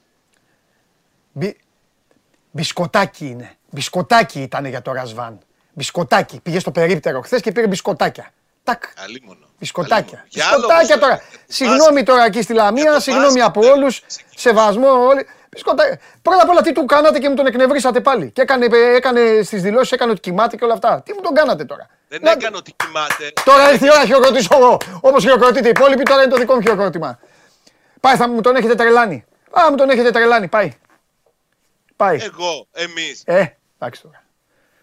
τον έβριζαν στην κερκίδα και τους είπε πηγαίνετε για ύπνο, είναι ώρα για ύπνο. Ε, βέβαια, Αυτό αλήθεια είπε. Τι ώρα ήταν. Εγώ, περίμενε, περίμενε, περίμενε. Κάτσε, σκηνοθέτη, περίμενε. Σκηνοθέτη, εσένα έχει περιποιηθεί πρώτα απ' όλα. Μην, μην, μην, μην ανοίγεις κουβέντα. Και, εντάξει, λοιπόν, να σου πω, τι ώρα ήταν, αγόρι μου; Τι ώρα Δέκα έπαιξε ο Πάοκ; παρατέταρτο, Τι ώρα ώρα και- έπαιξε ο Πάοκ; Εφτά. Όχι. 7. Ναι, 7. 7. 7. Τις δηλώσεις τις έκανε 9 παρα 5. 9 παρα 5 αγόρι μου η επιστήμη, ξέρεις τι λέει; Για να είναι ο, ο οργανισμός, για να είναι όλα, για να μπορείς να κινηθείς, για να δράξεις την επόμενη μέρα, για να ξυπνήσεις, να είσαι ευχα, ευχάριστος όλα αυτά, 9 η ώρα πρέπει να πέσεις για ύπνο. 9 η ώρα πρέπει να πέσεις για ύπνο. Κοίταξε, για να το τους το βαρέψουμε, το Λουτσέσκου κοντεύουν να τον τρελάνουν. Ναι, καλά, στα έχω πει Αυτά εγώ που πρώτα. βλέπει, έτσι. Ναι. Δηλαδή αυτό το πράγμα υπάρχει μια, ε, ε, εντωμεταξύ μια πολύ μεγάλη παράνοια. Παρά, Ο... Παράνοια. Δεν καταλαβαίνουν ότι ο Λουτσέσκο αυτή τη στιγμή δεν διαμαρτύρεται για πέναλτι που δεν του έδωσε επειδή χτύπησε η μπάλα στο χέρι του Αντέτζο. Διαμαρτύρεται γιατί για ένα ακόμη παιχνίδι η φάση δεν ελέγχεται. Ναι, ε, δίκιο έχει. Όπως δεν ελέγχθηκε το, το offside στην Τρίπολη, όπως δεν ελέγχθηκε το χέρι στα Γιάννενα. Και όταν φωνάζει... Τον γκολ στην Τρίπολη, Αυτό σου λέω. Άντε, εγώ θα τα το, λέω, Το ε. offside στην Τρίπολη; ναι, ναι. Γι' αυτό φωνάζει ο Λουτσέσκου. ε, βέβαια. Αλλά ο Λουτσέσκου είναι ο γραφικός, αυτός που χωρίζει την Ελλάδα στα δύο, ο τρελός Αλλά. και το βρίζουν στην κερκίδα. φίλε, Γελάω με τις δεν θα υποστολές. τρελαθεί αυτός ο άνθρωπος, ρε, φίλε. Γίνεται. Λοιπόν, μια χαρά προπονητής είναι. Τώρα ο τα άλλα που Λουτσέσκου κάθονται. και- παρουσιάζει την πιο ενδιαφέρουσα ομάδα στην Ελλάδα. Ναι, μακράν. Αν συμφωνώ. όχι την καλύτερη από τις καλύτερες στο πρωτάθλημα με παιδιά 19-20 ετών και Ναι. όλοι ασχολούνται με τις δηλώσεις που κάνει. Ναι. Γιατί ξυπνάει το πρωί ο Λουτσέσκου πριν το παιχνίδι με τη Λαμία και το οποίο έχει κερδίσει 5-1 Ναι. και σκέφτεται τι θα πω για τη διαιτησία. Ναι. Ο Λουτσέσκου είναι παρανοϊκός. Εγώ τώρα, εγώ τώρα λίγο για, για να το σοβαρέψουμε πάλι το πράγμα, θέλω να πω το εξής. Θα πω δύο πράγματα. Ε, το ένα είναι ότι βέβαια κάποιος θα πρέπει να του πει, να του πει του φίλου μου του Ρασβάν ότι όπως γίνεται σε όλες τις χώρες, πιθανόν να γίνεται και στην Ελλάδα. Κρατάω μια πισινή γιατί είναι το, το Ελλαδιστάν που λέμε. Ε, τις αμφισβητούμενες φάσεις Σάβα, το ότι δεν σταματάει το παιχνίδι δεν σημαίνει ότι δεν τις βλέπουν στο βαρ. Το μάτς συνεχίζεται και το παιχνίδι σταματάει και ο διαιτητής καλείται στο βαρ μόνο αν ο βαρίστας κρίνει ότι υπάρχει. Δηλαδή Ε, το, το ξέρω παράπονο αυτό, του αλλά πες μου Ρασβάν... δηλαδή το- εσύ. ε, Πες μου ότι εχθές το χέρι του Αντέτζο Δεν το έχω δει. δεν το είδες στο βαρ. Για ναι, να δεν το έχω δει, δεν ελέγξεις. το έχω δει, δεν το έχω δει, αλλά δεν ξέρω. Όχι δεν- εσύ, ούτε ο διαιτητής, ούτε εγώ, ούτε οποιοδήποτε. Ο Βαρ δεν- το είδε; Αυτό σου εξηγώ. Ότι υπάρχουν φάσεις όπου το, το VAR τις βλέπει και θεωρεί Είδε- ότι, ότι το παιχνίδι πρέπει να συνεχιστεί. Μάλλον όχι Χέρι υπάρχουν μες στην φάσεις. περιοχή. Είναι Μπάλα υποχρεωμένοι φεύγει να έξω. βλέπουν 95 λεπτά όλες τις Ναι, φάσεις. Ωραία. ωραία. Δηλαδή προσπαθείς να μου πεις ότι Ε, Δεν είδε το προσπαθώ. χέρι. Όχι, όχι. Δεν προσπαθώ. Σου λέω, ότι- σου λέω ότι Ο συμβαίνει. κανονισμός αυτό λέει. Το αντιλαμβάνομαι. Αυτό που δεν καταλαβαίνω Ναι. είναι ότι είδε χθες ο Βαρ που ήταν στο παιχνίδι Λαμία Πάο το, το χέρι του αμυντικού της Λαμίας και είπε ότι δεν έγινε τίποτα παίζεται. Ναι. Ναι. Ε, πώς είναι δυνατόν αυτό; Ε, άμα, ε, άμα κοιμότανε όπως έκανε ο Λουτσέσκου, τι είναι να κάνω Μα εγώ, εγώ τι ήταν φταίω. έτσι. Σου λέω δεν το έχω δει, αλλά άμα είναι Ε, ρε έτσι, παιδί μου. μου στέλνουν εδώ τα Αυτό- παιδιά ε, ότι έριξε μπουνιά. Μπουνιά, τους πιστεύω. Εγώ σου λέω λοιπόν, δεν έχω δει, σου λέω ότι είναι πέναλτι. Δεν το είδε αυτός. Δεν φταίει ο διαιτή. Και, τι τον, ε, και τότε γιατί απορούμε που φωνάζει και ορίεται ο Λουτσέσκου; Πάμε στο επόμενο τώρα.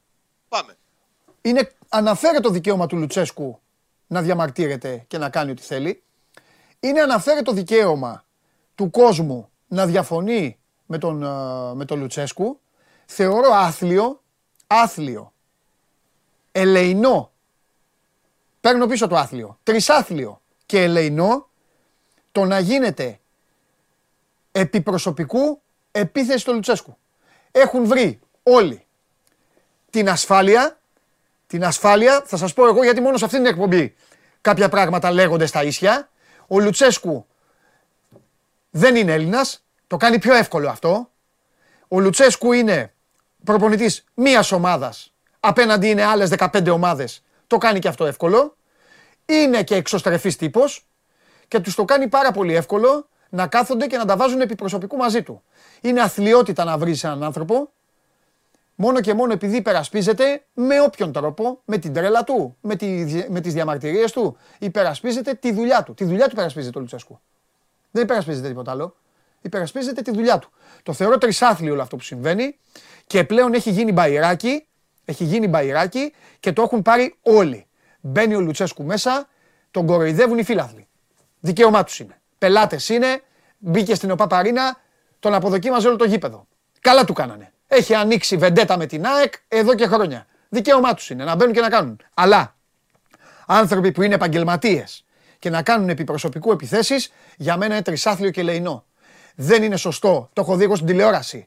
Οι πάγκοι, πάγκοι άλλων ομάδων να βρίζουν τον Λουτσέσκου. Δεν είναι σωστό να πηγαίνουν σε συνεντεύξεις τύπου και να του κάνουν επαγγελματίες που θέλουν να λέγονται δημοσιογράφοι τώρα. Τέλος πάντων, αλλά αυτό είναι των δημοσιογράφων τώρα και ε, πιο, ε, τε- τε- τε- για τα βραβεία. Όπως λέω, ε, να κάθονται και να κάνουν υψηλή κριτική και ανάθεμα αν ξέρουν, ανάθεμα αν ξέρουν πώς παίζεται το άθλημα. Δεν έχουν κλωτσίσει ούτε πατημένο κουτάκι και κάνουν κριτική σε έναν πάρα πολύ καλό προπονητή. Για μένα στον καλύτερο προπονητή, αλλά αυτό είναι δικό μου. Για εσάς μπορεί να είναι καλύτερος προπονητής ο Μίτσελ, ο Γιοβάνοβιτς, ο Αλμέιδα, ο Μάτζιος, ο, ο, όποιος είναι. Λοιπόν, αυτό το θεωρώ απαράδεκτο και το λέω εγώ. Δεν είναι μαγκιά. Δεν είναι μαγκιά να βρίζεις προσωπικό έναν άνθρωπο. Το αν λέει δεν θέλω να πω τη λέξη, λέτε εσείς εδώ, οκ, μαζί σας. Λέει τέτοια. Δικαίωμά του είναι. Θα κριθεί. Ξέρετε ποιος τον κρίνει το Λουτσέσκου; Ο μεγαλύτερος κριτής του Λουτσέσκου είναι αυτός που τον πληρώνει. Από αυτόν κρίνεται ο Λουτσέσκου. Αυτός που τον πληρώνει. Και μετά πάει η αλυσίδα. Αυτός που, τον- που συνεργάζεται μαζί του ο Μπότο, αυτοί που τον βλέπουν συχνότερα, οι παίκτες του, οι συνεργάτες του, μετά ο κόσμος της ομάδας του και μετά όλοι οι υπόλοιποι. Φυσικά και είναι παράλογος κάποιες φορές. Φυσικά και κάνει και την τρίχα τριχιά κάποιες άλλες, αλλά είναι, ένα- είναι δικό του. Είναι επικοινωνιακό. ε, είναι και επι- επικοινωνιακά όλα αυτά που κάνει, κάποια από αυτά που κάνει. Αλλά είναι δικαίωμά του. Αλλά μαγκιά, μαγκιά να είσαι επαγγελματίας και να σε δείχνει τηλεόραση και να είσαι στον άλλο πάγκο και να λες ε, και να του δίνεις ευχές, άντε ρε και αυτά. Γιατί, γιατί έχεις μαζί σου το 85% των Ελλήνων; Γιατί έτσι είναι. Έτσι είναι. Τι σας πονάει, δεν σας πονάει, αυτή είναι η αλήθεια. Όποιος τον βρίζει, ε, ε, παίζει με τον Παναθηναϊκό στην τύχη, λέω τώρα. Τον βρίζουν οι Παναθηναϊκοί, κάθονται οι Ολυμπιακοί και λένε μπράβο, ρε, καλά του λες τον βρίζει. Άξιδε το ίδιο, δεν είναι μαγκιά αυτό. Αυτός είναι πιο μάγκας λοιπόν. Αφού τον, έ- τον έχουν όλοι και είναι μόνος στο εναντίον όλων, εγώ μαζί του. Αφού είναι έτσι. Και δεν συζητάμε προπονητικά. Προπονητικά μιλάει αυτό που έχει κάνει. Τώρα οι βλακίες που δεν έχει χάσει τους βαθμούς γιατί δεν πήρε ένα σεντερφόρ και όλα τα υπόλοιπα θα τα βρει η υπηρεσία. Αυτό θέλω να πω εγώ για το Ρασβάν και δεν, θα τα, δεν τα ξαναλέω γιατί τα λέω συνέχεια και, ε, και τέ- τέτοιο. Και γινόμαστε Εγώ θέλω κουραστικοί. να συμπληρώσω σε αυτό που λες. Λοιπόν, Έτσι. Ότι Τώρα τα- λέει η ο Άγγελος, αλήθεια συγγνώμη, εδώ όλη- φίλος μου Άγγελος γιατί είναι εδώ πιστός και είναι και αεκάρα ο Άγγελος και είναι και φίλος. Λέει, αυτό είναι το θέμα παντελή, ότι κάνεις σαν κλόουν, δεν είπε κανείς ότι είναι κακός προπονητής. Αγγελάρα μου, το έχεις πει το τέλειο. Έχεις πει το τέλειο, κάνεις σαν κλόουν. Μπράβο. Ωραία. Άκου, Αγγελέ μου. Άκου. Αυτός μπαίνει μέσα. Κάνει αυτό που κάνει. Το κάνει για τον εαυτό του. Το κάνει για την ομάδα του. Κρίνεται από την ομάδα του. Εσύ, Αγγελέ μου.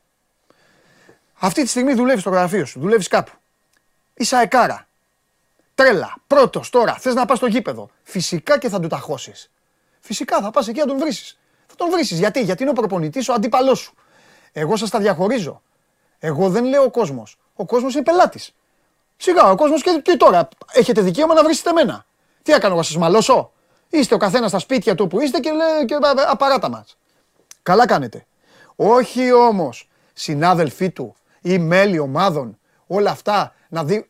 να δίνουν αυτοί Οι όλοι δικοί το μας ένα. συνάδελφοι, πες Να- τα. Οι δικοί μας συνάδελφοι. Τα είπα, ρε, τα είπα, τα, τα ίδια θα λέω. Να πηγαίνουνε. Τι είναι η φάκη; Δηλαδή κάποιος, κάντε του ρε μια ποδοσφαιρική ερώτηση. Πηγαίνετε ρε. Γιατί δεν του κάνετε ρε μια ποδοσφαιρική ερώτηση; Ρωτήστε τον κάτι για μπάλα, να δούμε, θα απαντήσει. Γιατί αν τον ρωτήσετε κάτι για μπάλα και δεν απαντήσει, πρώτος εγώ θα βρω εδώ, πρώτος εγώ θα βρω εδώ και να τον ξεφτυλίσω. Αλλά δεν τον ρωτάτε για μπάλα. Να, πηγ- πηγαίνετε όλοι, τώρα μιλάω για δημοσιογράφους, πηγαίνετε όλοι να τον τζιγκλίσετε. Πηγαίνετε εκεί να παίξετε, να κάνετε, για να μπορέσετε μετά να γίνει αναπαραγωγή. Δηλητήριο δηλαδή. Ξεφτύλα στο άθλημα δηλαδή. Αυτή είναι η αλήθεια. Είχα καιρό να ξεσπάσω. Αυτή είναι η αλήθεια. Μόνο Έτσι να είναι, παιδιά. συμπληρώσω Κάτι. Παιδιά, να έτσι είναι. συμπληρώσω κάτι. Αρέσει δεν αρέσει. Πάμε. ο Λουτσέσκου χρησιμοποιεί ένα συγκεκριμένο τρόπο επικοινωνίας. Έτσι, το γεγονός ότι ε, κάποιοι προσπαθούν και τον περιπέζουν, για μένα είναι απαράδεκτο, αλλά δεν θα σταθώ εκεί. Εγώ θέλω να σκεφτούν όλοι πώς θα αντιδρούσαν οι άνθρωποι του Ολυμπιακού αν είχαν τις ίδιες διαιτησίες, τα ίδια παράπονα από το ΒΑΡ. Πώς θα αντιδρούσαν οι άνθρωποι της ΑΕΚ αν είχαν τα ίδια παράπονα από το ΒΑΡ. Πώς θα αντιδρούσαν οι άνθρωποι του Παναθηναϊκού αν είχαν τα ίδια παράπονα στο ΒΑΡ. Γιατί το λέει αν συνέβαιναν αυτά σε Παναθηναϊκό, Ολυμπιακό και ΑΕΚ, τι θα γινόταν; Ε, δώστε του μια απάντηση. Τι θα γινόταν; Ναι, εγώ συμφωνώ. Τι θα γινόταν; Χαμός δεν θα γινόταν. Σκοτωμός δεν θα γινόταν. Πόλεμος δεν θα γινόταν. Τώρα έχουμε το, το Λουτσέσκου και το λέμε ότι κάνει σαν κλόουν. Εντάξει. Υποτιμητικό. Λοιπόν, Τέλος πάντων. ε, έχουμε τίποτα άλλο; Τι άλλο να έχουμε; Ο Πάοκ έδωσε δύο παιχνίδια χωρίς τον βασικό του επιθετικό, τον Έλσον Ολιβέρα και έβαλε 11 γκολ. Γιατί συμμετέχουν πλέον όλοι στο σκοράρισμα, γιατί έχει ανέβει τριάδα πίσω από τον Φορ, βάζει γκολ, μοιράζει assist. Γιατί κατά τη γνώμη μου έχουν ανέβει πολύ και συμμετέχουν στην επιθετική συγκομιδή του και οι ακριανοί, οι, οι πλάγοι, οι μπακ, κάτι που έλειπε από τον Πάοκ τον τελευταίο καιρό. Και ο Πάοκ είναι ήδη, κατά την άποψή μου, σε έναν ακόμη τελικό. Περιμένει να δει πού θα γίνει τελικά το, το μεγάλο αυτό το παιχνίδι και νομίζω ότι μπαίνει με καλές προϋποθέσεις και καλή δυναμική και στη διαδικασία των, των play-off. Όποιο και αν, όποια και αν είναι τα αποτελέσματα στην τελευταία αγωνιστική της κανονικής περίοδου. Γιατί εκτός το γεγονός, του γεγονότος ότι αρχίζει και βρίσκει φόρμα μεγάλο κομμάτι των ποδοσφαιριστών του, επιστρέφουν και παίκτες που δεν υπολογίζονται τον τελευταίο καιρό και δίνουν στον προπονητή τους περισσότερες λύσεις. Εντάξει, Σάβα μου. Λοιπόν, έλα, μιλάμε. Περίμενε, μία ερώτηση Α. που είχε στην αρχή Ναι, Σάβα μου. Και σου είπα ότι θα έπρεπε Α, να κάπως έχεις ξεκίνησες και σε απάντηση. έπιασα από μπροστά. Ναι. Έχεις δίκιο. Τώρα Ναι, εδώ αναρωτήθηκες διαβάζω τι γιατί- γράφουν οι φίλοι μου για το Λουτσέσκου. Για λέγε. Αναρωτήθηκες γιατί αποφάσισαν τώρα να αποσύρουν τη φανέλα του Μπάνε Πρέλεβιτς. Φοβερό ρε φίλε αυτό. Εντάξει. Ποιο Ε, είναι, εντάξει. ποιος είναι ο αριθμός στη φανέλα του Μπάνε Πρέλεβιτς; Το 7. Ε, περίμενα να κερδίσει η Liverpool τη Manchester United 7-0. Σάβα, τι είπες; Την αλήθεια. Τι είπες, αδερφέ μου. Τώρα. Αλήθεια. Σάβα, ζήτα. Αλήθεια. Σάβα, τι θέλεις; Σάβα, τι θες; Θες να έρθω πάνω να παίξω; Θες να κάτσω εγώ δίπλα στο ρασβάν; να είμαι- Έλα, τι- Τι έλα. θες, Σάβα, Σάβα, τι θες μετά από αυτό που είπες. Σάβα, ό,τι θέλεις. Φιλιά. Γεια. Με έριξες. Άρε, ξέρεις. Πω, πω, τι είπε ρε παιδιά ο Σάβας. Άρε το Σάβα το φίλο μου. Λοιπόν. Ε,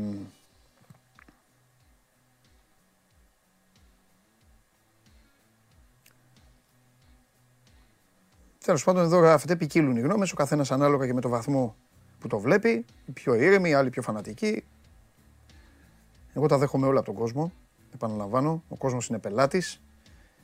Απλά πρέπει λίγο να, σκ- να σκέφτεστε και το άθλημα και γιατί γίνεται το κάθε τι. Εννοείται ότι πολλές φορές έχει φτάσει και στον παραλογισμό.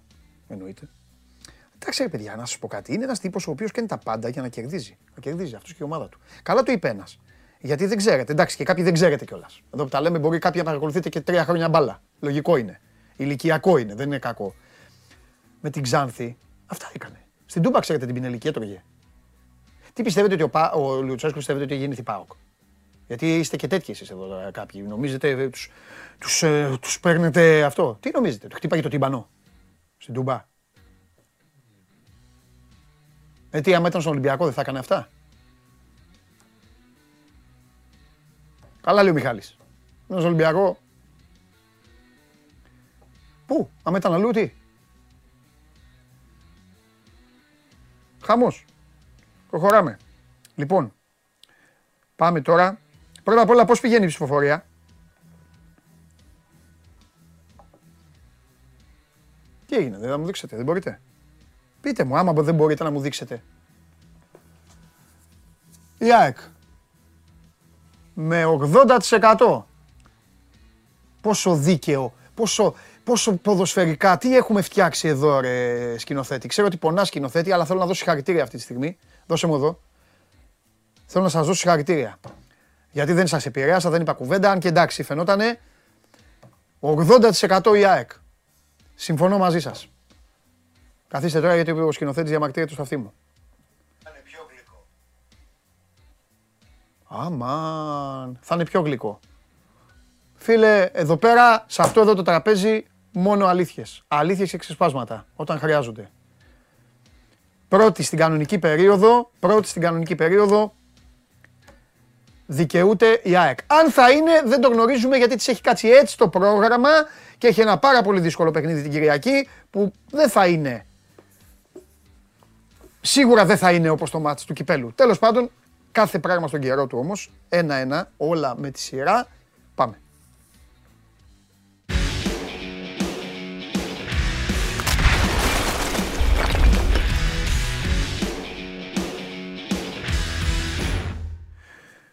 Ναι ρε Άγγελε, για κανονική διάρκεια. Ρε Άγγελε, αυτά γράφουμε. Έχω απαιτήσεις από εσένα. Ελληνικά. Κανονική διάρκεια. Για πού, για το πρωτάθλημα, γιατί έχει γίνει, έχει τελειώσει, έχει play-off.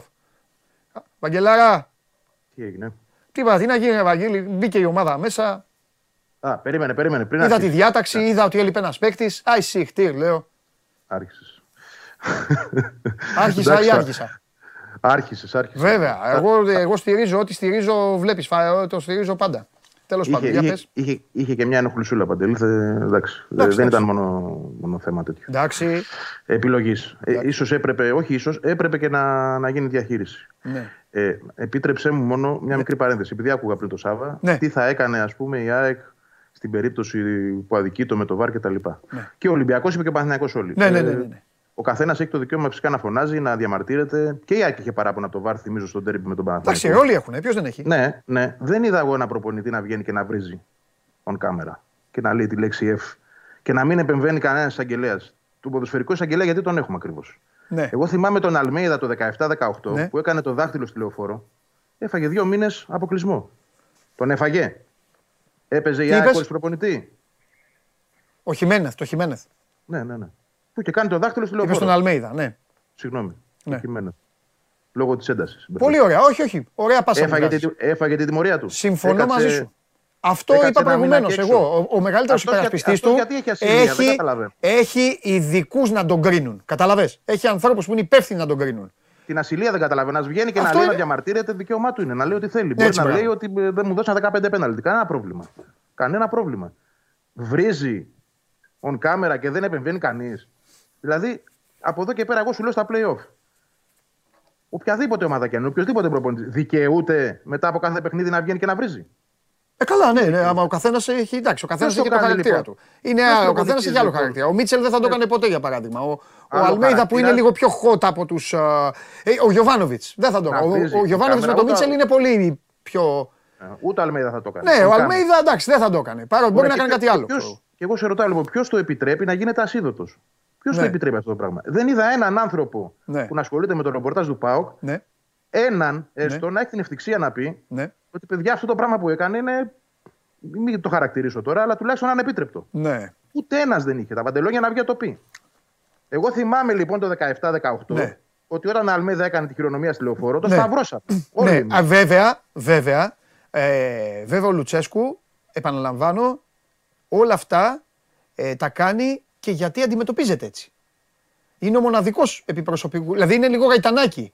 Είναι ο μοναδικός που τον βρίζουν κανονικά. Τον βρίζουν. Παντε- Παντελή μου, Έχεις ποιος δει τα εσύ προκαλεί πάγκο, όλα αυτά, ε; πάγκο, αντίπαλ, έχεις δει πάγκο αντιπάλου της ΑΕΚ να βρίσει έτσι το, τον Αλμέιδα; Έχεις Μα δει να δεν βρίσουν γι' τον αυτό. Μίτσελ. Το Γιωβάνοβιτς; Βγήκε αυτό Τώρα και- θα μου βγήκε πείτε, αυτό. ο καθένας Δεν θα προκαλεί. εισπράττει. Ναι, ρε παιδί μου. Αλλά. Τι, Λοιπόν, όταν μπαίνει, περίμενε, όταν μπαίνει μαζί ήμασταν στην ΟΠΑ Παρίνα. Ναι. Μπαίνει μέσα στο γήπεδο και πάει στους οπαδούς και χειρονομεί. Δεν και χειρονόμησε, εγώ θα σας μπήκε κάνω. μέσα, σηκώθηκε όλο Εγώ το θα γήπεδο, σας τον κάνω, έβριζε αυτό και έκανε εννοώ, έτσι. ναι. Όχι, Έκανε έτσι. Εγώ θα σας κάνω και έτσι. Αυτό, Και έκανε έδειχνε έτσι. Και Εντάξει. εγώ, εγώ θα σας νικήσω π.χ. Και έκανε και αυτά. Λοιπόν, αυτά, αυτά τι, θα, τι προκαλούν; Δεν προκαλούν τοξικότητα; Ναι. Ποιος άλλος θα κάνει αυτά. Πείτε μου ένα προπονητή στην Ελλάδα που τα έχει κάνει αυτά όλα τα χρόνια τα τελευταία. Όχι, όχι φέτος μόνο. Τι είναι αυτός δηλαδή και εξαιρείται από όλα; Από κανονισμούς, από τιμωρίες; Ποιος είναι. Σου δηλαδή; ξαναλέω, εδώ υπάρχει ένα γαϊτανάκι. Η δράση φέρνει αντίδραση. Τον έχουν βρει σχηδαία. Τον έχουν βρει και τα βλέπουμε Δεν αυτά. υπάρχει δεν είναι δηλαδή, του, προπονητής που του δεν τον βρίζουν οι έχουν βρει οικογένειε. Τα, σχηδαία. τα βλέπουμε. Δεν είναι εγώ, δεν κάθομαι να διαβάσω τι λέει ο καθένας. Γιατί ο καθένας γράφει ό,τι του λένε. Αλλά Και του Χιμένεθ όταν έκανε το δάχτυλο, την μάνα του βρίζαν και την αδερφή. Ναι, εννοείται, μα Και έκανε εννοείται το θα δάχτυλο. ξεσπάσει. Ωραία. Ναι, εγώ δεν λέω. Τιμω- Μα όχι. Τιμωρήθηκε. Συμφωνώ εγώ σε Τιμωρήθηκε αυτό. όμως. Εγώ συμφωνώ ότι θα πρέπει, ότι θα πρέπει να τον φωνάξει κάποιος και να του πει: Έλα εδώ, ρε παιδάκι μου. Εδώ, εγώ, αθλητικός δικαστής, έλα εδώ. Ηρέμησε λίγο. Πλήρωσε και ένα πρόστιμο και κοίταξε. Και εκεί να Γιατί πει. πρόστιμο. Ναι, Τιμωρία. Ε, Άλλο λέω ναι, κανένα. ρε παιδί μου, εντάξει, δεν ξέρω τώρα τι τέ- τέτοιο. Δεν κάνω εγώ, δεν κάνω εγώ το δικαστή. Γιατί δεν κατάλαβα. Οι άλλοι γιατί το πληρώνει δηλαδή και αυτός δεν μπορεί. Δεν, δεν τον καλούνε καν και δεν, βρέθηκε, δεν, βρέ- δεν βρίσκονται άνθρωποι να το, να το στυλιτεύσουν. Εμένα αυτό με τρελαίνει. Να ήταν αυτός προπονητή στην ΑΕΚ και να έκανε αυτά τα πράγματα. Εμείς θα τον είχαμε. Πριονοκορδέλα θα τον είχαμε πάει. Τέλος πάντων. Όχι να τέλος τρέχουμε και πάντων. από πίσω του και να, το, να τον εκθιάζουμε. Τέλος κιόλας. πάντων. Δηλαδή, Και αυτό επιτυχία α- του είναι. Ανήκουστο είναι αυτό. Ότι ε, γίνεται όλη αυτή η κουβέντα, τέλος πάντων. Λοιπόν, Επιτυχία, πάμε όπως τώρα. το βλέπει ο καθένας. Ναι. Ναι, Πάμε. πάμε, πάμε. Ε... Ξαγχώθηκε. Μια χαρά είμαι. Ναι. Α, για το μάτς. ναι, ναι, είχα άγχος. Συζητούσαμε, στο είπα ότι έχω άγχος. ναι. Ε, ξέρεις γιατί, δεν είναι μόνο ότι είναι το παιχνίδι και όσα έχουν προηγηθεί, είναι ότι αν δεν πάρεις αυτό το μάτς, ε, πας ακόμα πιο βαρύς στον τελικό, των τελικών για το πρωτάθλημα, θα πω εγώ, για την κανονική διάρκεια. Ναι. Γιατί πλέον αυτό το πρωτάθλημα είναι ένας τελικός. Με υδρότα, με αίμα, ήταν στο μείον 10 κάποια στιγμή. Έφτασε στο μείον 8, ήρθε διακοπή. Ξαναπέρασε, πέρασε μπροστά για πρώτη φορά. Τώρα ξαναπερνά. Το έχει καταφέρει με το ποδόσφαιρό της και δεν είναι εύκολο αυτό να το κάνεις στην Ελλάδα. Το ξέρεις πολύ καλά αυτό, ότι όταν μια ομάδα αποσπάται με τέτοια ε, διαφορά, δεν γυρνάει το πράγμα συνήθως. Το έχουμε δει με τον Ολυμπιακό αυτό πολλά χρόνια. Μου πει ο Παθηναϊκός δεν είναι Ολυμπιακός. Συμφωνώ. Ούτε έχει τη δυναμική ούτε την ομάδα να το κάνει αυτό αυτή τη στιγμή. Να, να κρατηθεί δηλαδή σε τέτοια διαφορά. Όχι ότι δεν είναι καλός, αλλά δεν έχει τη δυναμική να είναι στο μείον 10. Αλλά όπως και να το κάνουμε, συντελείται κάτι το οποίο δεν το έχουμε ξαναδεί εδώ και πάρα πολλά χρόνια. Να είναι μια ομάδα πίσω και να το φέρνει τούμπα. Τώρα το τι θα γίνει από εδώ και πέρα είναι μια άλλη διαδικασία. Όλοι μέσα στο κόλπο είναι. Εγώ θυμάσαι που σου έλεγα ότι θέλω τον Ολυμπιακό να είναι ενεργός στα playoffs και τώρα φτάσαμε. Τώρα φτάσαμε για στο να είναι παιχνίδι. ενεργός στο- ο ενεργός στα playoff, ναι, Ναι, σου, ακριβώς. σου έκατσε η Ηρωνία. κέντα αυτή, θα πρέπει, να, Ηρωνία. θα πρέπει να μην χάσει. Ναι. Ηρωνία είναι αυτή τώρα. Ναι, ωραία. Για κάτσε τώρα να τα βάλουμε λίγο στη, ε, στη σειρά ε, και να πάμε,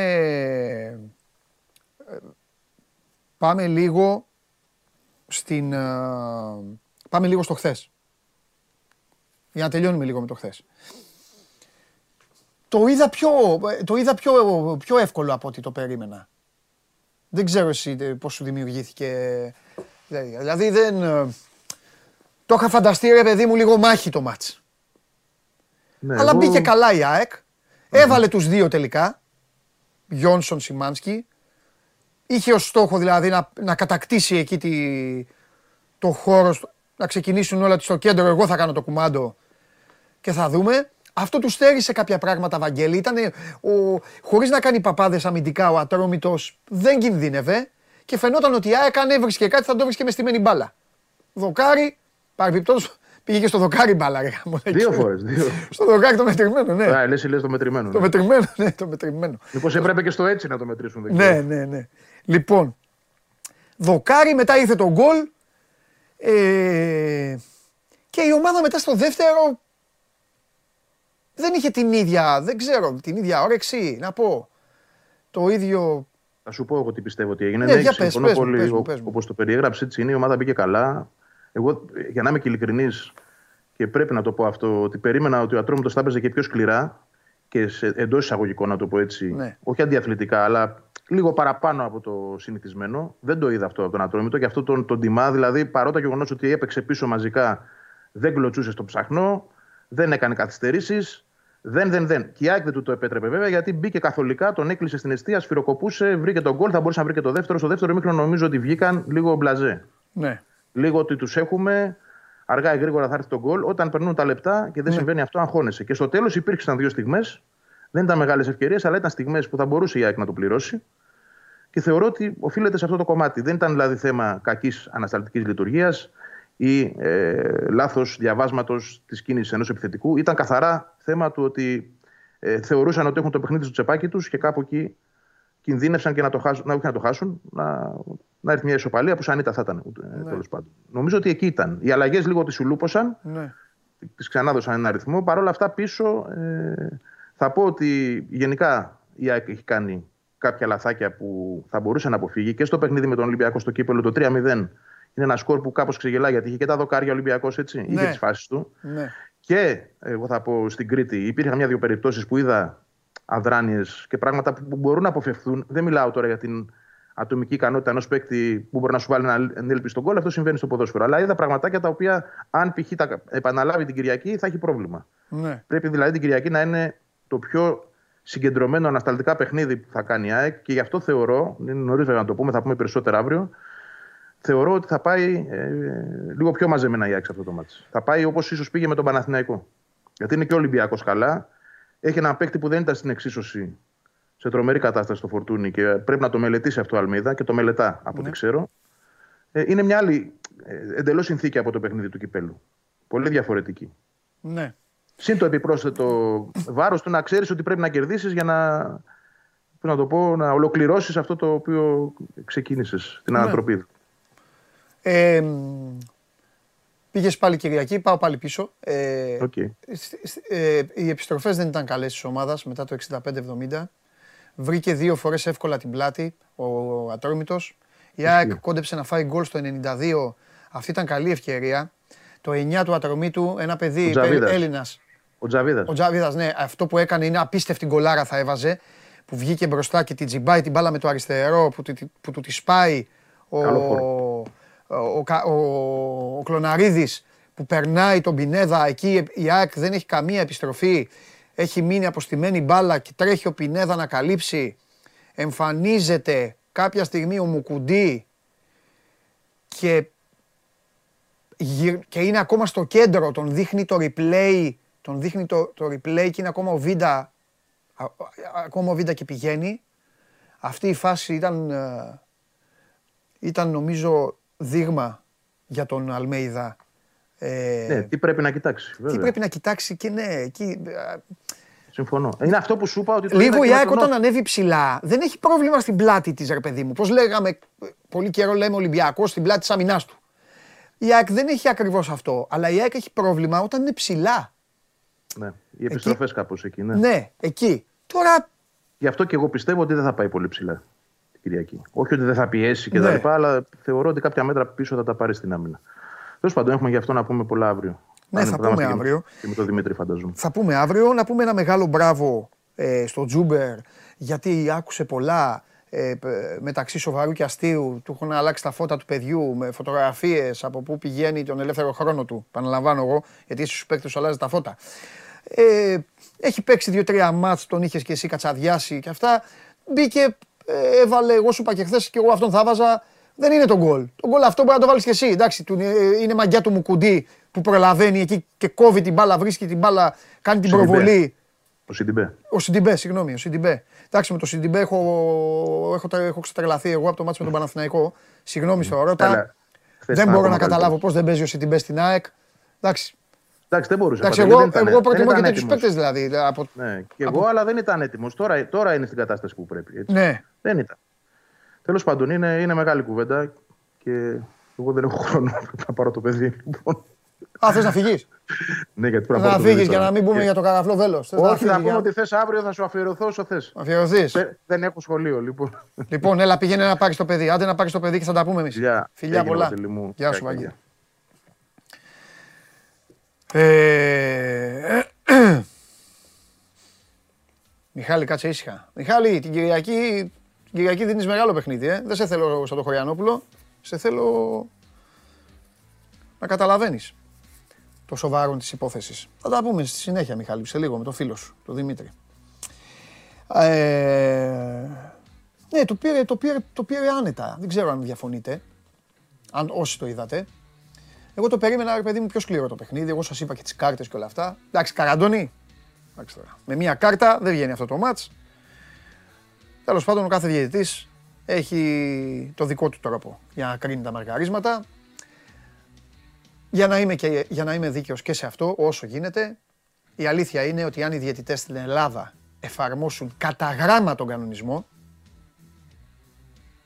δηλαδή εκεί που λέει τους λόγους για τους οποίους πρέπει να δώσει κίτρινη κάρτα, αν ένας διαιτητής υπηρετήσει πιστά, άρρωστα, με παροπίδες, στο 100-0, στο 100-0 υπηρετήσει και πει παίζει με το βιβλίο, κρατάει το βιβλίο, τον κανονισμό στα χέρια, παίζει και εκεί που λέει κίτρινη κάρτα, έτσι όπως παίζουν οι ποδοσφαιριστές σας, τα καμάρια σας, θα μένανε με έξι παίκτες. Θα τελειώνει το μάτς. Δεν θα τελειώνει το μάτς. Κανένα μάτς.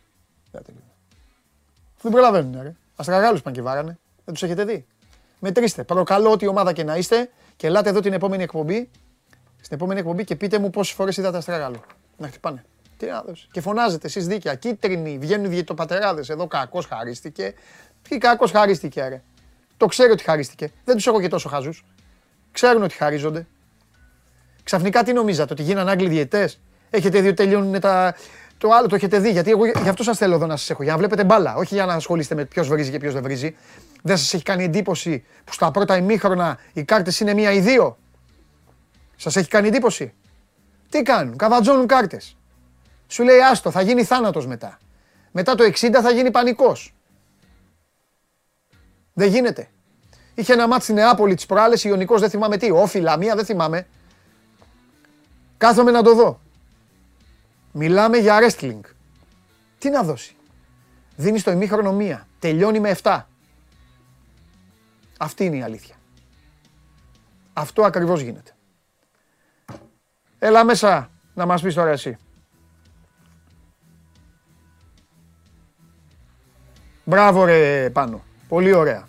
Έτσι θέλω. Δεν χαρίζονται, χειρίζονται. Αυτό κάνουν. Αυτό κάνουν. Απλά ορμάνει οι δημοσιογράφοι, ο, σφυρίζει ο Γιαννόπουλος, ο άχρηστος που τότε δεν είχε κάνει. Παίρνετε κι εσείς φόρα. Δεν είναι. Τι τους έχετε. Δεν είναι εντελώς. Εντάξει. Δεν κάνουν να σφυρίξουν και τέτοιο, αλλά σου λέει, θα πάω να σφυρίξω αυτό το παιχνίδι. Πέφτει το ξύλο της αρκούδας. Τι να κάνω. Διαιτητές στην Ελλάδα τα μάτια που είναι να σφυρίξουν, τα σκέφτονται από πριν. Κακό κι αυτό, αλλά τι να κάνουν.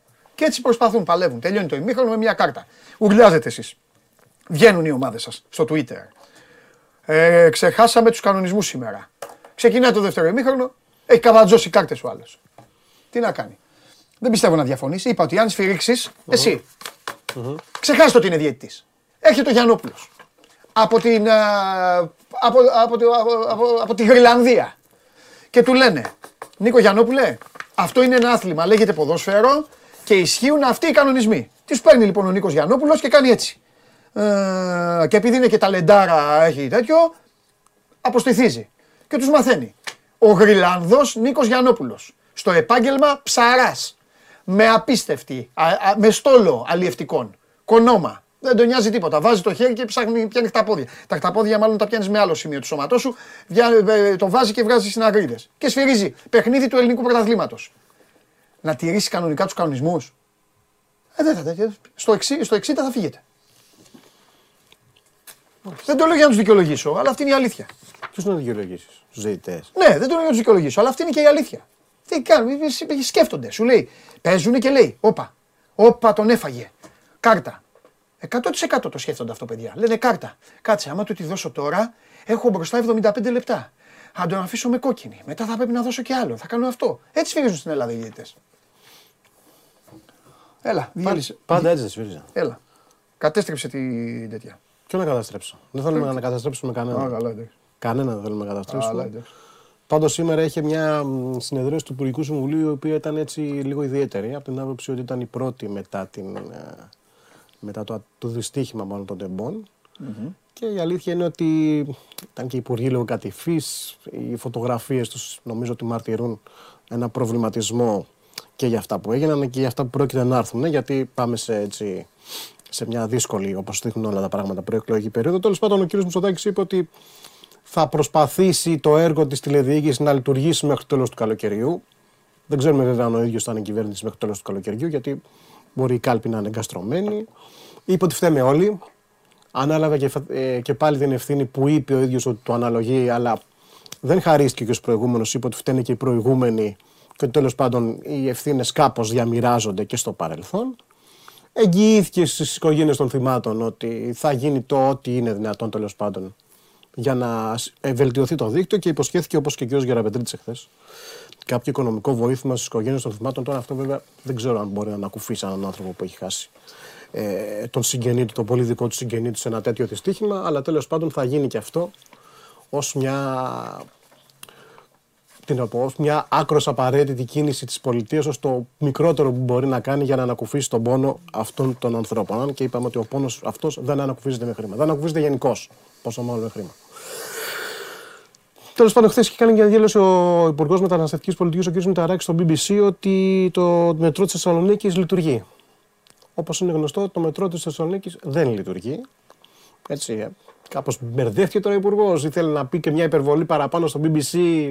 Νόμιζε ότι δεν Εντάξει, θα το μπορεί- μάθουμε στην Ελλάδα κτλ. Αλλά τέλος πάντων ανασκεύασε σήμερα και είπε ότι δεν είπα ότι λειτουργεί. Μάλλον δεν χρησιμοποίησα και τη βέλτιστο, όπως είπε, λέξη στα αγγλικά. Το, αυτό το, το πιστεύω εγώ αυτό. Ότι να έχει κάνει Ναι, λάθος δεν ο- η αποκλείεται. γλώσσα. Δεν αποκλείεται. Αυτό δεν Εντάξει, έκανε. Τι δεν να- αποκλείεται. Εντάξει, τι θα έλεγε μου, αν έλεγε ότι λειτουργεί κάτι που δεν λειτουργεί. Κοίτα, δεν, δηλαδή, τώρα, όταν, όταν βγαίνει το δι- όμω. Αυτό το λες το 1930. Σωστό. Όταν Δεν βγαίνει, το- τώρα, όταν εντάξει. βγαίνει όμως ένας υπουργός ελληνικής δημοκρατίας στο εντάξει. BBC, έστω, έστω στο BBC, πρέπει να είσαι λίγο προσεκτικός. Ναι, μου, εντάξει τώρα. Και εντάξει, με τις εγώ, εκφράσεις κοίταξε, που χρησιμοποιείς. Εγώ είμαι λίγο.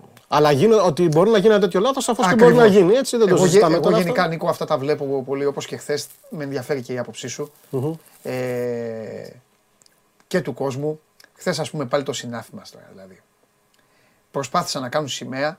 Δηλαδή, υπάρχουν τόσα πράγματα που βρωμάνε σε αυτήν την ιστορία. Και προσπάθησαν να κάνουν σημαία που ακούγεται ο Σταθμάρχης και λέει τη λέξη τράκα. Ναι. Είναι, είναι ένας άνθρωπος της επαρχίας, ένας άνθρωπος της επαρχίας Ε, Σοκ μου και βγάζει είπε, αυτό. και είπε, μα όχι ρε, είπε τη λέξη που λένε. Ναι, ναι. Πώς λέμε, δηλαδή δεν, δεν, δεν αντέχω την υποκρισία, δεν την αντέχω. Αντί να ασχοληθούν με Ναι, σωστό το είναι υπόλοιπο που εκεί τα έχει χαμένα, που Η ουσία μιλάει. δεν είναι εκεί. Που, η ουσία, μπράβο, η ουσία είναι σε όλο το υπόλοιπο. Καθόντουσαν και λέει, ακούστε, λέει, ποια λέξη. Βάζουν κάποιους να κάνουν ρεπορτάζ ε, ηχητικό και ακούγονται, σαν να έχουν γεννηθεί χθες. Ακούστε, λέει, ποια λέξη. Τι έγινε. Και εμείς γίνεται κάτι και λέμε τη στούκαρε.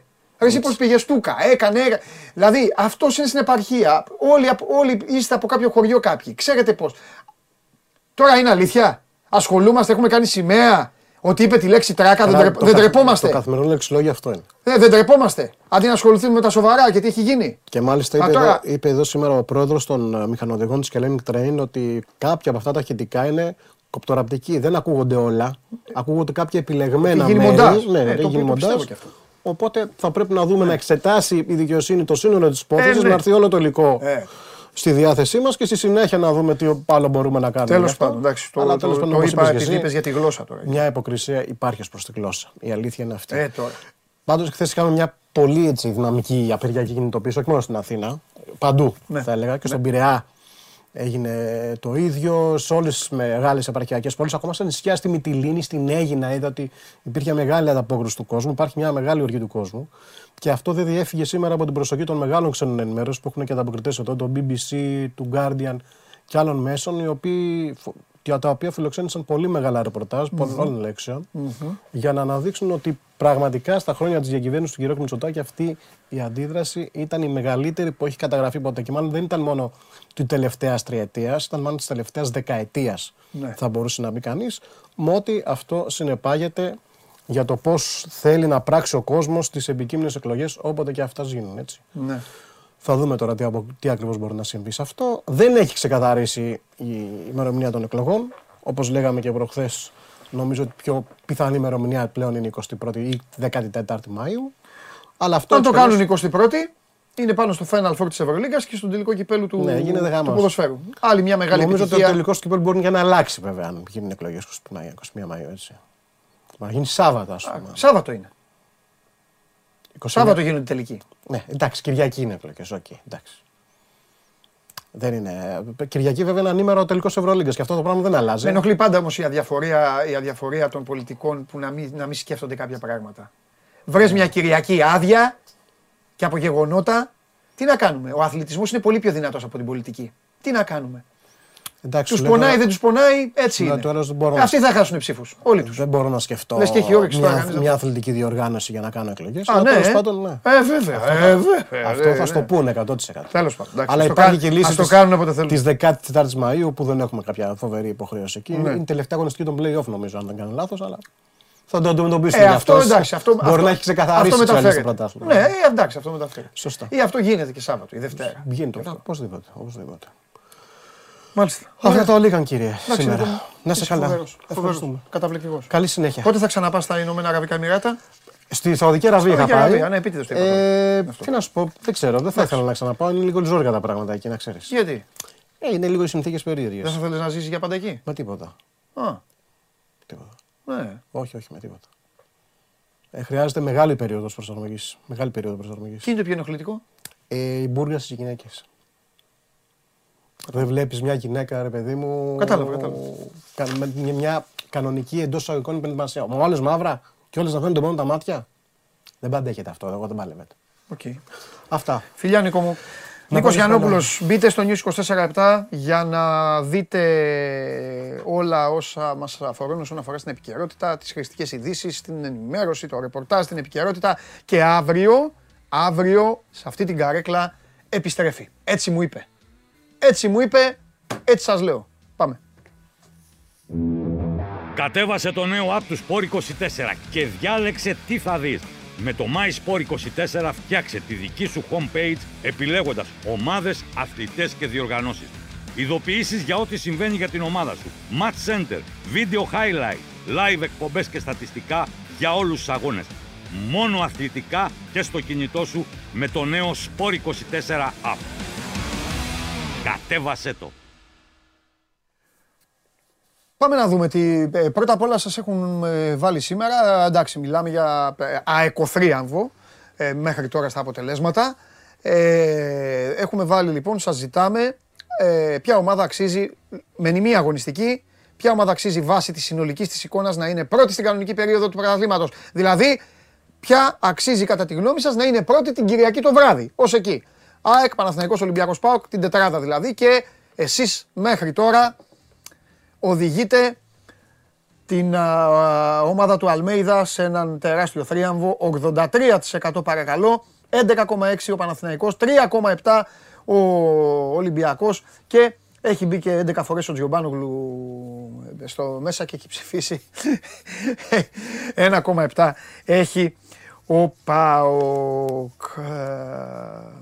Λοιπόν, α, πάμε, έλα, για πάμε Ολυμπιακό.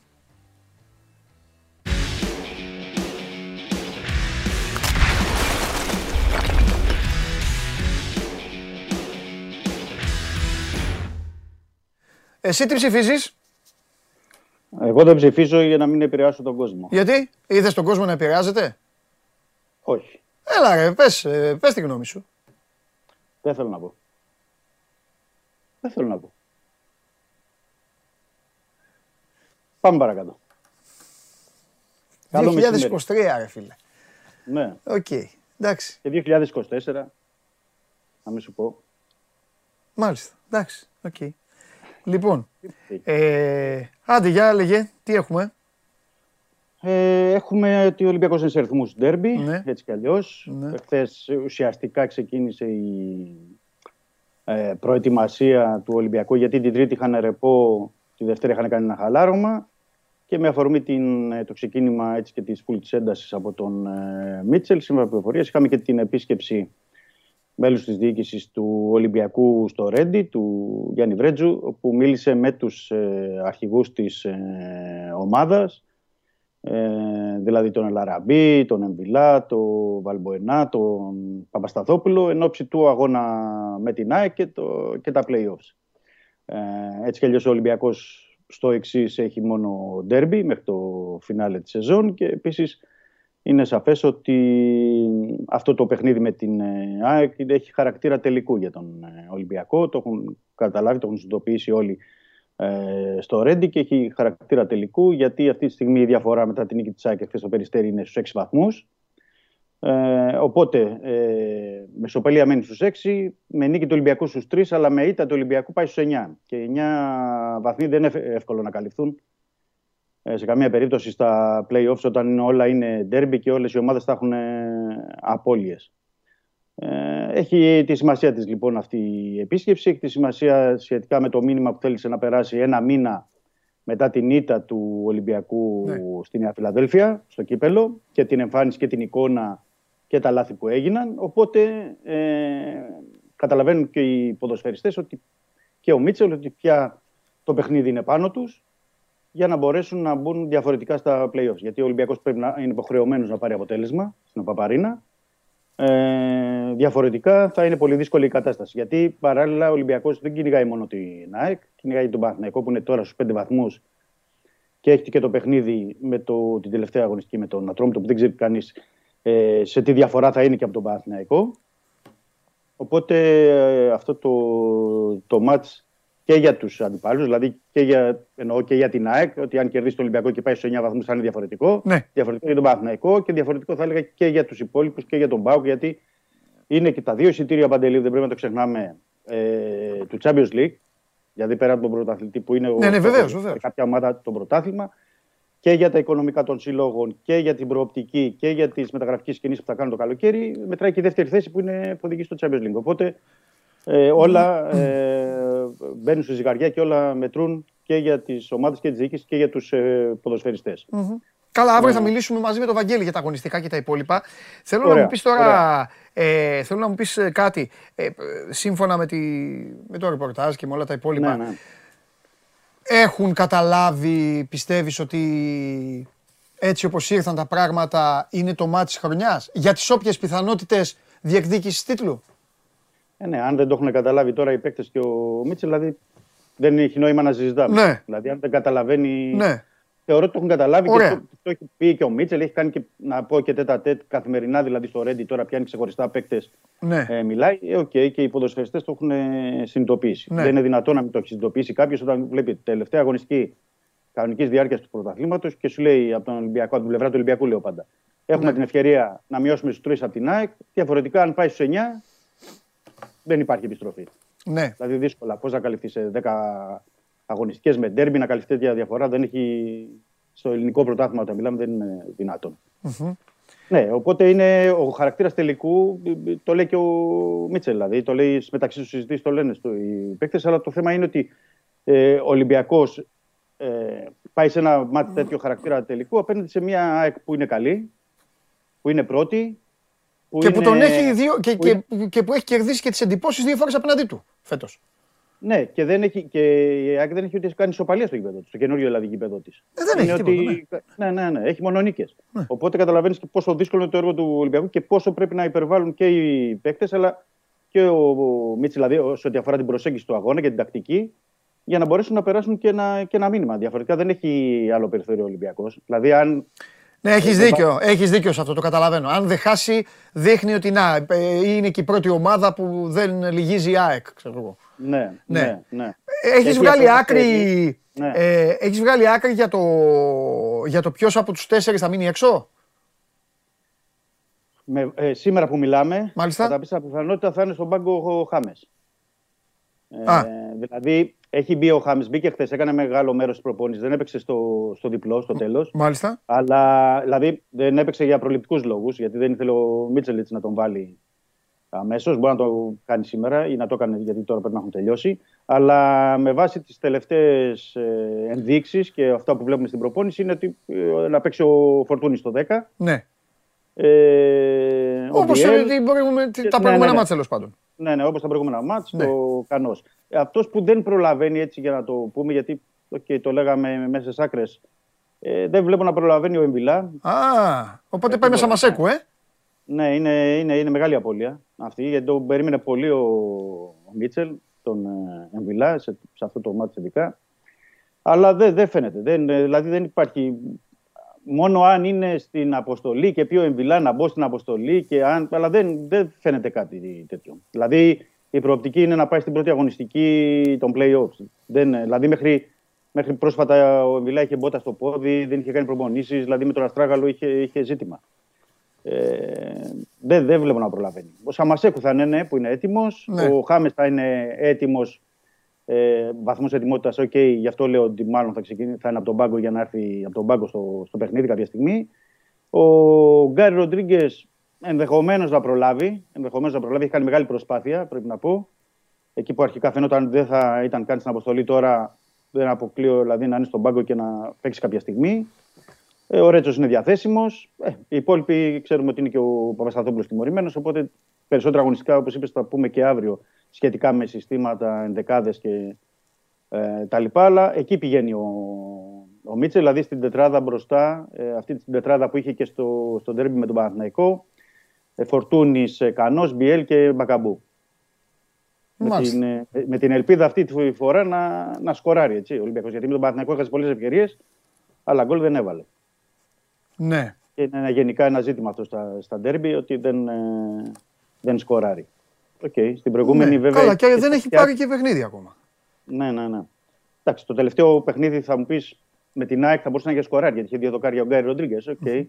Αλλά το ζήτημα είναι ότι. Ναι, ο Ολυμπιακός θα κάνει- από εκείνο το ματς το έχουμε ξαναπεί. Έχει αδικηθεί, ε, έχει αδικηθεί εννοώ ε, ένα γκολ το άξιζε. Ε, με βάση ευκαιρίες, ναι. Ναι, Με βάση ναι. ευκαιρίες. Οπότε αυτή τη φορά όμως πρέπει να κάνει γκολ. Γιατί διαφορετικά δεν μπορεί να πάρεις αποτέλεσμα στην ΟΠΑΠΑ. Ναι. Να σου πω, Ραμόν, ε. Λογικά, ναι. Δεν έχει δείξει κάτι διαφορετικό μέχρι τώρα ο Μίτσελ. Για- Στο Καλά, λέω μέχρι λογικά να το γιατί δούμε, πρέπει βέβαια. να περιμένω. Ναι. Ναι. γι' αυτό ήθελα να πω. Γιατί πέμπτη, ε, Παρασκευή, Σάββατο, εκεί θα φανούν περισσότερο. Αλλά αυτή τη στιγμή έχει ο Ράμον το. Ναι, ναι, γιατί και άλλες φορές αυτό συζητάμε και εμφανίζεται ωραία από εκεί ο γίγαντας και Εντάξει, παίζει. τελευταία παίζει ο Ράμον. Εντάξει, τελευταία τον έβαλε. Ναι. Στα, στα Ε, ναι, παιχνίδια. αφού έγινε η επανάσταση μετά, το, μετά την ε, ΟΠΑ Παρένα. Α, με τον Παναθηναϊκό έπαιξε ωραία ψυχο όμως. Ναι. Παναθηναϊκό, ναι. Στα ντέρμπι τον έχει βάλει το Ρέατσο μέχρι τώρα. Θα είχε βάλει γκολ ο Ολυμπιακός με τον Ραμόν στο πρώτο ημίχρονο. Έτσι όπως μπήκε ο Κανός. Όπως ξεκίνησε ο Ναι. Κανός το μάτς Ναι, ναι. και ο Βαγιανίδης που είχε εκεί τα θέματα, αν ήταν ο Ραμόν, ο Ολυμπιακός θα είχε βάλει γκολ. Θα, και θα ήταν μπροστά από το ημίχρονο. ναι. Εγώ το πιστεύω αυτό. Δεν το Και- λέω, τώρα μου πείτε έλα μεγάλο εκ του ασφαλούς. Ναι, εκ του ασφαλούς, ε, ναι, είμαι σίγουρος. Ναι. Ποδοσφαιρικά δηλαδή το λέω. Εντάξει, Τόσο. θα πει κάποιος ότι ο Κανό θα μπορούσε και έτσι όπως ήταν. ε, Δηλαδή, εννοώ. Ε, φαντάσου ακόμη περισσότερο. πήγε- Ακόμη Ναι, περισσότερο. Ναι, ναι. ναι θα βρίσκε και άλλες φάσεις και άλλες έντρες και άλλη, και άλλη συνεργασία. Ακόμη, Και άλλη είχε μεγάλο πρόβλημα εκεί ο Παναθηναϊκός. Ο Ραμόν θα γινόταν τσιμίκας. Θα πήγαινε συνέχεια, Ναι. θα ήταν συνέχεια εκεί. Στη μεγάλη περιοχή Ναι. και θα, θα βγάζε μπάλες. Βέβαια, τώρα θα έχει και πολλή δουλειά γιατί ε, από εκείνη την πλευρά παίζει ο Άμπραμπατ. Έτσι, δεν είναι, ο Άμπραμπατ ε, παίζει. οπότε- Βεβαίως. Καραφλό βέλος οπότε- εκεί.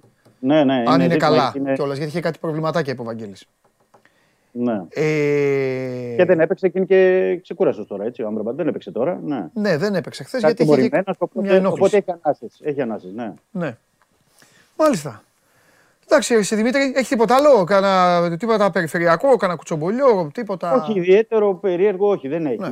Δεν έχει. Ωραία, μένει να μάθουμε λοιπόν, μένει να μάθουμε τι θα γίνει την Κυριακή για να ξέρουμε και ο Ολυμπιακός πόσο ζεστός θα είναι τη Δευτέρα στην κλήρωση. Βεβαίως. Έτσι δεν είναι; Βεβαίως. Γιατί αν ο Ολυμπιακός, αν το μάτς την Κυριακή έρθει χ2, τότε για τον Ολυμπιακό έχει πολύ μεγάλο ρόλο. Η κλήρωση, το πρόγραμμα, θα βάλουν, Πώς θα κάτω, είναι- θα αυτό βάλουν να πήγα να πω. σημαδέψουν τα Αυτό πήγα να κουκιά. πω. Πώς θα, και ξέρεις, παίζουν πολύ μεγάλο ρόλο και η σειρά των αγωνιστικών και 100%. το τέρμι. Ε. 100%. Αυτό είναι πο- ε, πολύ σημαντικό. Βέβαια. Βέβαια με την προπόθεση ότι ο Ολυμπιακός να έχει πάρει αποτέλεσμα. Γιατί αν ο Ολυμπιακός δεν έχει κερδίσει, θα είναι ένα άλλο ζήτημα. Ναι. Θα είναι ένα άλλο ζήτημα. Πολύ ωραία. Δημήτρη μου τα λέμε. Αύριο. Καλή συνέχεια, Παντελή. Μαζί με τον Βαγγέλη. Φιλιά. Γεια σου. Αυτός ήταν ο Δημήτρης Χρυστοφιδέλης. Αυτά συμβαίνουν στον, α, στον Ολυμπιακό. 7 η ώρα. Χαμός τώρα. Από την Κυριακή και μετά, ό,τι γίνεται ε, ε, με το 7. Δεν είδατε jackpot. Δεν είδατε jackpot. Λοιπόν, τώρα μιας και είπα και jackpot, ο Τσάρλι, ο κύριος Τσάρλι που χθες έκανε εκπομπή, την πρώτη εκπομπή, έχει στείλει εδώ το μήνυμά του για εσάς είναι Ρώμα Σοσιεδάδ βέβαια, γιατί έχει σήμερα Ευρω- Ευρώπας, Europa και Conference. Ε, Ρώμα Σοσιεδάδ, Under, Juventus Freiburg, Άσο, Σεβίλη Φενέρμπαρτσε, Over. Μάλιστα. Under στο Ολύμπικο. Over στο Sunset Πιθουάν και Άσο στο Juventus Stadium.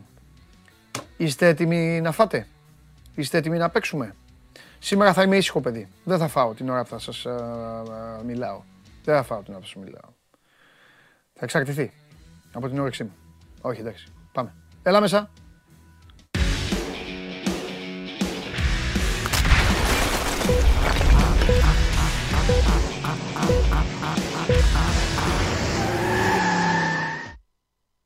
Λοιπόν, ο σημερινός σας συμπαίκτης είναι ο κύριος Γιάννης Λιμνέος. Θα πούμε τα δικά μας είναι να παίξουμε. κάτσατε. Τι θέλεις. Γεια σας. Την κάτσατε. Εντάξει, έχεις έρθει. Σήμερα δεν θα φάει κανένας, σας το λέω, Α, συγγνώμη. μπράβο. Καλέσανε, Επιτέλου. καλέσανε τον πιο άμπαλο. Επιτέλου. Επιτέλους, ε, ήρθε ένας να τα πει όπως πρέπει. Γιατί όλοι έρχονται Α, με. εγώ δεν έχω πρόβλημα. Γιάννη μου. Όλοι ήρθαν εδώ με ύφος. Όλοι ήρθαν με ύφος και οι τηλεθεατές έφαγαν από τη μεγαλοψυχία μου. Ω. Μάρτυρες είναι εδώ. Βέβαια. Παιδιά, Δεν μπορούσαν να βρουν τίποτα. Οπότε μην έχεις άγχος. μπράβο. Ε, ε, ε, ελπίζω να είσαι μεγαλόψυχος και μαζί μου, έτσι. Κάπου ναι, κάπου όχι. Όχ, εντάξει. Παιδιά, συγγνώμη από τώρα. Θα παίξουμε. Να ταΐσουμε Κατευθείαν. κόσμο. Ό,τι θες, ναι. Ναι, να σου φύγει και το άγχος. Αφού έχεις άγχος. τι- Ποιο άγχος, εγώ; Σκονάκι. Ποιο; Σκονάκι. Όχι, έχω εδώ ανοιχτό το S24 Auto γιατί μπορεί. Οι παιδες θα τα μιλήσουμε πρώτα για αυτοκίνητο. Κυρίες και κύριοι, ένα στόχο είχα. Να παρουσιάσω τηλεπαιχνίδι. Δεν θα σταματήσω να το παρουσιάζω. Και, να, και το eFood να μην μου στέλνει εδώ Πιστά. KFC. Εγώ θα λέω μόνος μου για τα KFC και το eFood. Πάμε!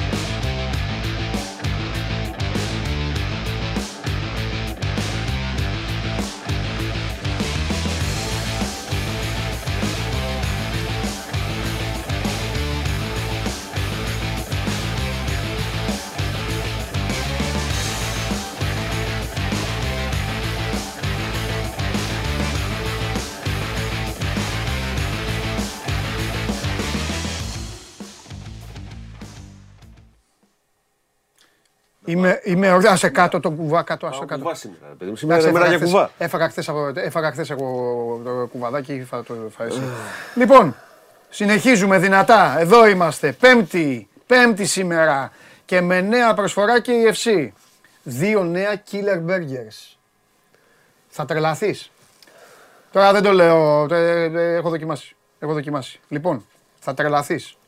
Για πες τι έχεις μέσα. Kentucky Onion Rings και Dirty Louisiana. Πρώτα απ' όλα και μόνο με το όνομα φτιάχνουμε εγώ. να Ναι, ρε ξέρεις. φίλε, όντως. Τρελαίνομαι Dirty με το Louisiana, όνομα. εγώ, δηλαδή, Dirty το Louisiana. βλέπεις και το παραγγέλνεις. Ναι, ναι, ναι.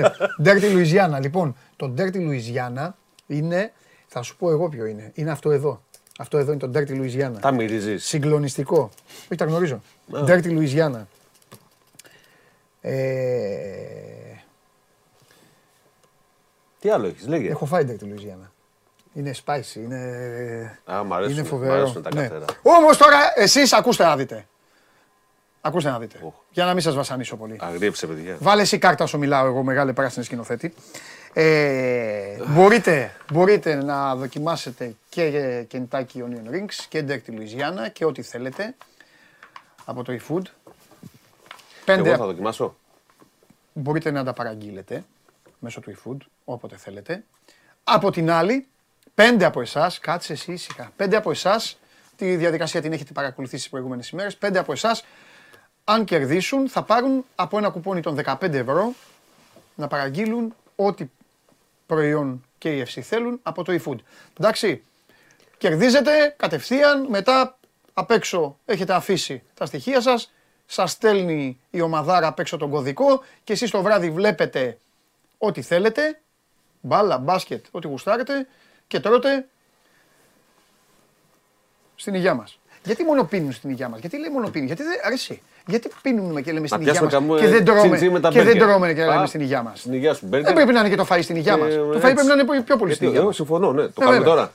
Να δούμε πώς γίνεται. Θα, ε, παρακαλώ έναν. Μου σπάσει η Ε, μύτη, ρε. παρακάτσε ήσυχα.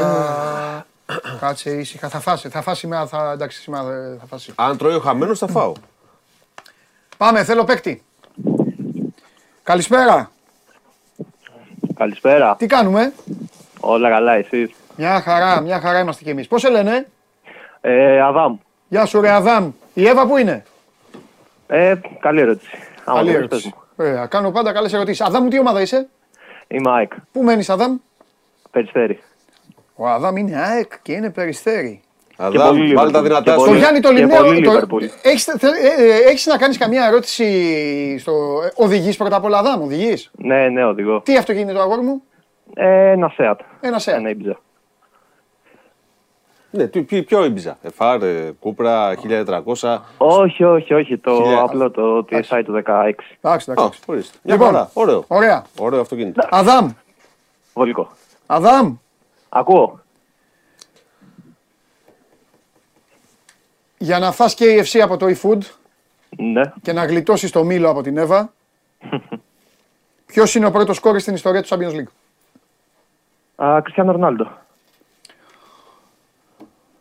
Τι πρέπει να το επιβεβαιώ- επιβεβαιώσω τώρα; Και, και ρωτάω και εσένα που δεν ξέρεις. Προφανώς είναι, αφού ο Αδάμ ξέρει. Δεν δεν- δεν τον ακούς. Το όχι. Αν ο Αδάμ έλεγε ότι είναι ο Παντελής Διαμαντούπουλος, τι θα έλεγες; Τολμάω να διαφωνήσω μπροστά σου. Θα συμφωνούσες. Ε, βέβαια.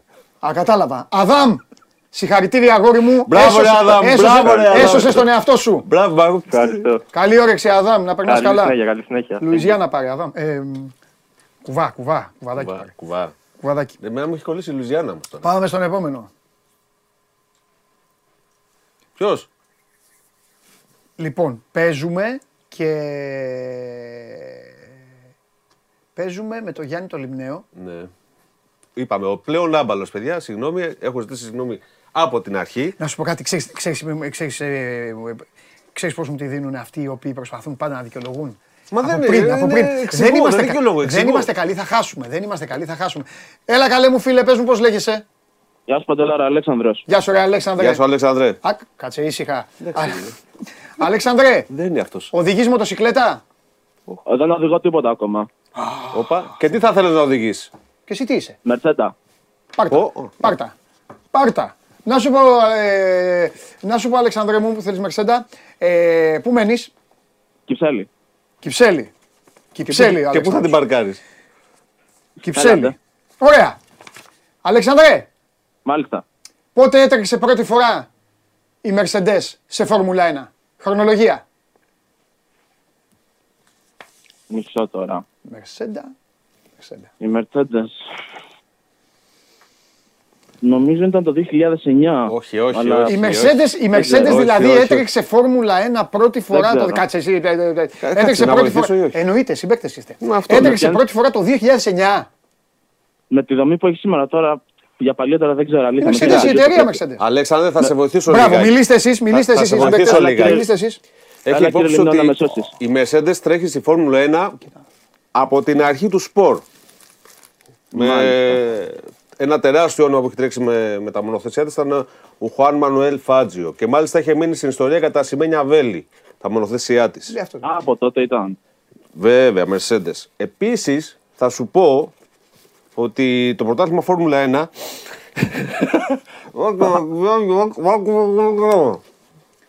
Μάλιστα. Βοήθα. Το. Το. Έλα, μίλα και το. Άστο Η κάτω. Φόρμουλα 1 το- ξεκίνησε το 1950. Σε ταΐζω στο στόμα, σε ταΐζω. Άρα από πότε μπορεί να τρέχει η Mercedes; Ε, από τότε λέει, από το 1950. Εφόσον λέτε από την αρχή του σπορ. Είσαι σίγουρος; Α, Με πιάσατε σε ένα τομέα που δεν ξέρω τίποτα. Έλα, να σου πω κάτι, θες να απαντήσεις εκ μέρους της ομάδας, μαζί ομάδα είστε; Έλα, από την αρχή, 1950. Τρέχει η Φόρμουλα 1, η Φόρμουλα 1 η Mercedes. Τι, όχι; Όχι. Όχι. Όχι, αν δεν είναι το 50, πότε θα μπορούσε να είναι δηλαδή; Εγώ τρώω τώρα. Εν τω μεταξύ έχει κάψει άλλη ερώτηση. Ε, ε, ε, αν είχε εκλογές, μετά πότε θα γίνονταν οι επόμενες; Το 51. Αν... εί- Α, το 54. Φιλιά, καλή όρεξη, Αλέξανδρε. το 54, ε. Φιλιά, Αλέξανδρε, καλή όρεξη. Τα, Τα σέβη μας. Να σε Μπο- καλά. Μπορεί να σου πω ποιος έχει κερδίσει Στο το πρώτο Σαλάχ Grand μια Prix. λαμπάδα. Ρε παιδιά, τι ζούμε. Ρε παιδιά, τι. Ρε τι. τι πω, Μπορεί να σου πω ποιος κέρδισε όμως το πρώτο Grand Prix. Alfa Romeo. πω. Ξέρεις αυτό; Να σου πω κάτι. Εγώ ρωτάω σε αυτό το παιχνίδι και εσύ έχεις έρθει εδώ να απαντήσεις. Μου λες ότι είσαι άμπαλος και σε ρωτάω για πράγματα δικά σου και δεν απαντάς. Πάμε στον επόμενο. Ε, ξέρω Φάε το ότι κο- έχω- φάε το Έχω και κοτόπουλο κοντή τώρα, μην μνήμη. μιλάς. Φάε το κοτόπουλο. Πώς ήρθε στη Λουζιάννα; Μην μιλάς. Α το κάτω. Δεν φτάνει σε ταΐζω. Όταν είναι έτοιμος ο επόμενος, Αλφα Ρωμαίο. Πρώτο Grand Prix. 1950. σταμάτα, σταμάτα, σταμάτα. Απαντάς σε ερωτήσεις. Σταμάτα. Όχι, εντάξει. με- Σταμάτα. Καλύτερο τον κενό χρόνο. ρε Απαντάς φίλε. σε ερωτήσεις όμως. Οκ. Απαντάς σε ερωτήσεις. Ωραία. Μου κάψες σε ερώτηση. Σου έκαψα, ε. Βέβαια. Ω, Ήθελα να αλήθεια. ρωτήσω, να βοηθήσω, να βοηθήσω. Πότε ξεκίνησε η Φόρμουλα 1. Το απάντησες. Το απάντησες. Τώρα με μπορώ να αναγκάζεις. ξέρω. Μα με αναγκάζεις τώρα και θα σου αλλάξω τα φώτα. Θα δεις πώς. Πάμε, καλησπέρα. Πάω να φύγω. Παιδιά, Όχι, ο κόσμος δεν με βλέπει και δεν παίρνει τηλέφωνο, φοβάται. Σου λέει με αυτό δεν θα- δεν θα κερδίσω τίποτα. Ναι, αλλά ξέρουν ότι ε, εδώ είναι ο, ο Γενναιόδωρος αυτή τη βδομάδα. Τυχερή είναι, τυχερή είναι. Να ανάψετε μια λαμπάδα στο eFood. Πού είστε, δεν ξέρω και κοιτάρει σκηνοθέτη, τα με έχεις κάνει λαμπούγιαλο. Να ανάψετε μια λαμπάδα στο eFood που ε, ήρθε αυτή την εβδομάδα μετά τα 7 γκολ. Πάμε, καλησπέρα.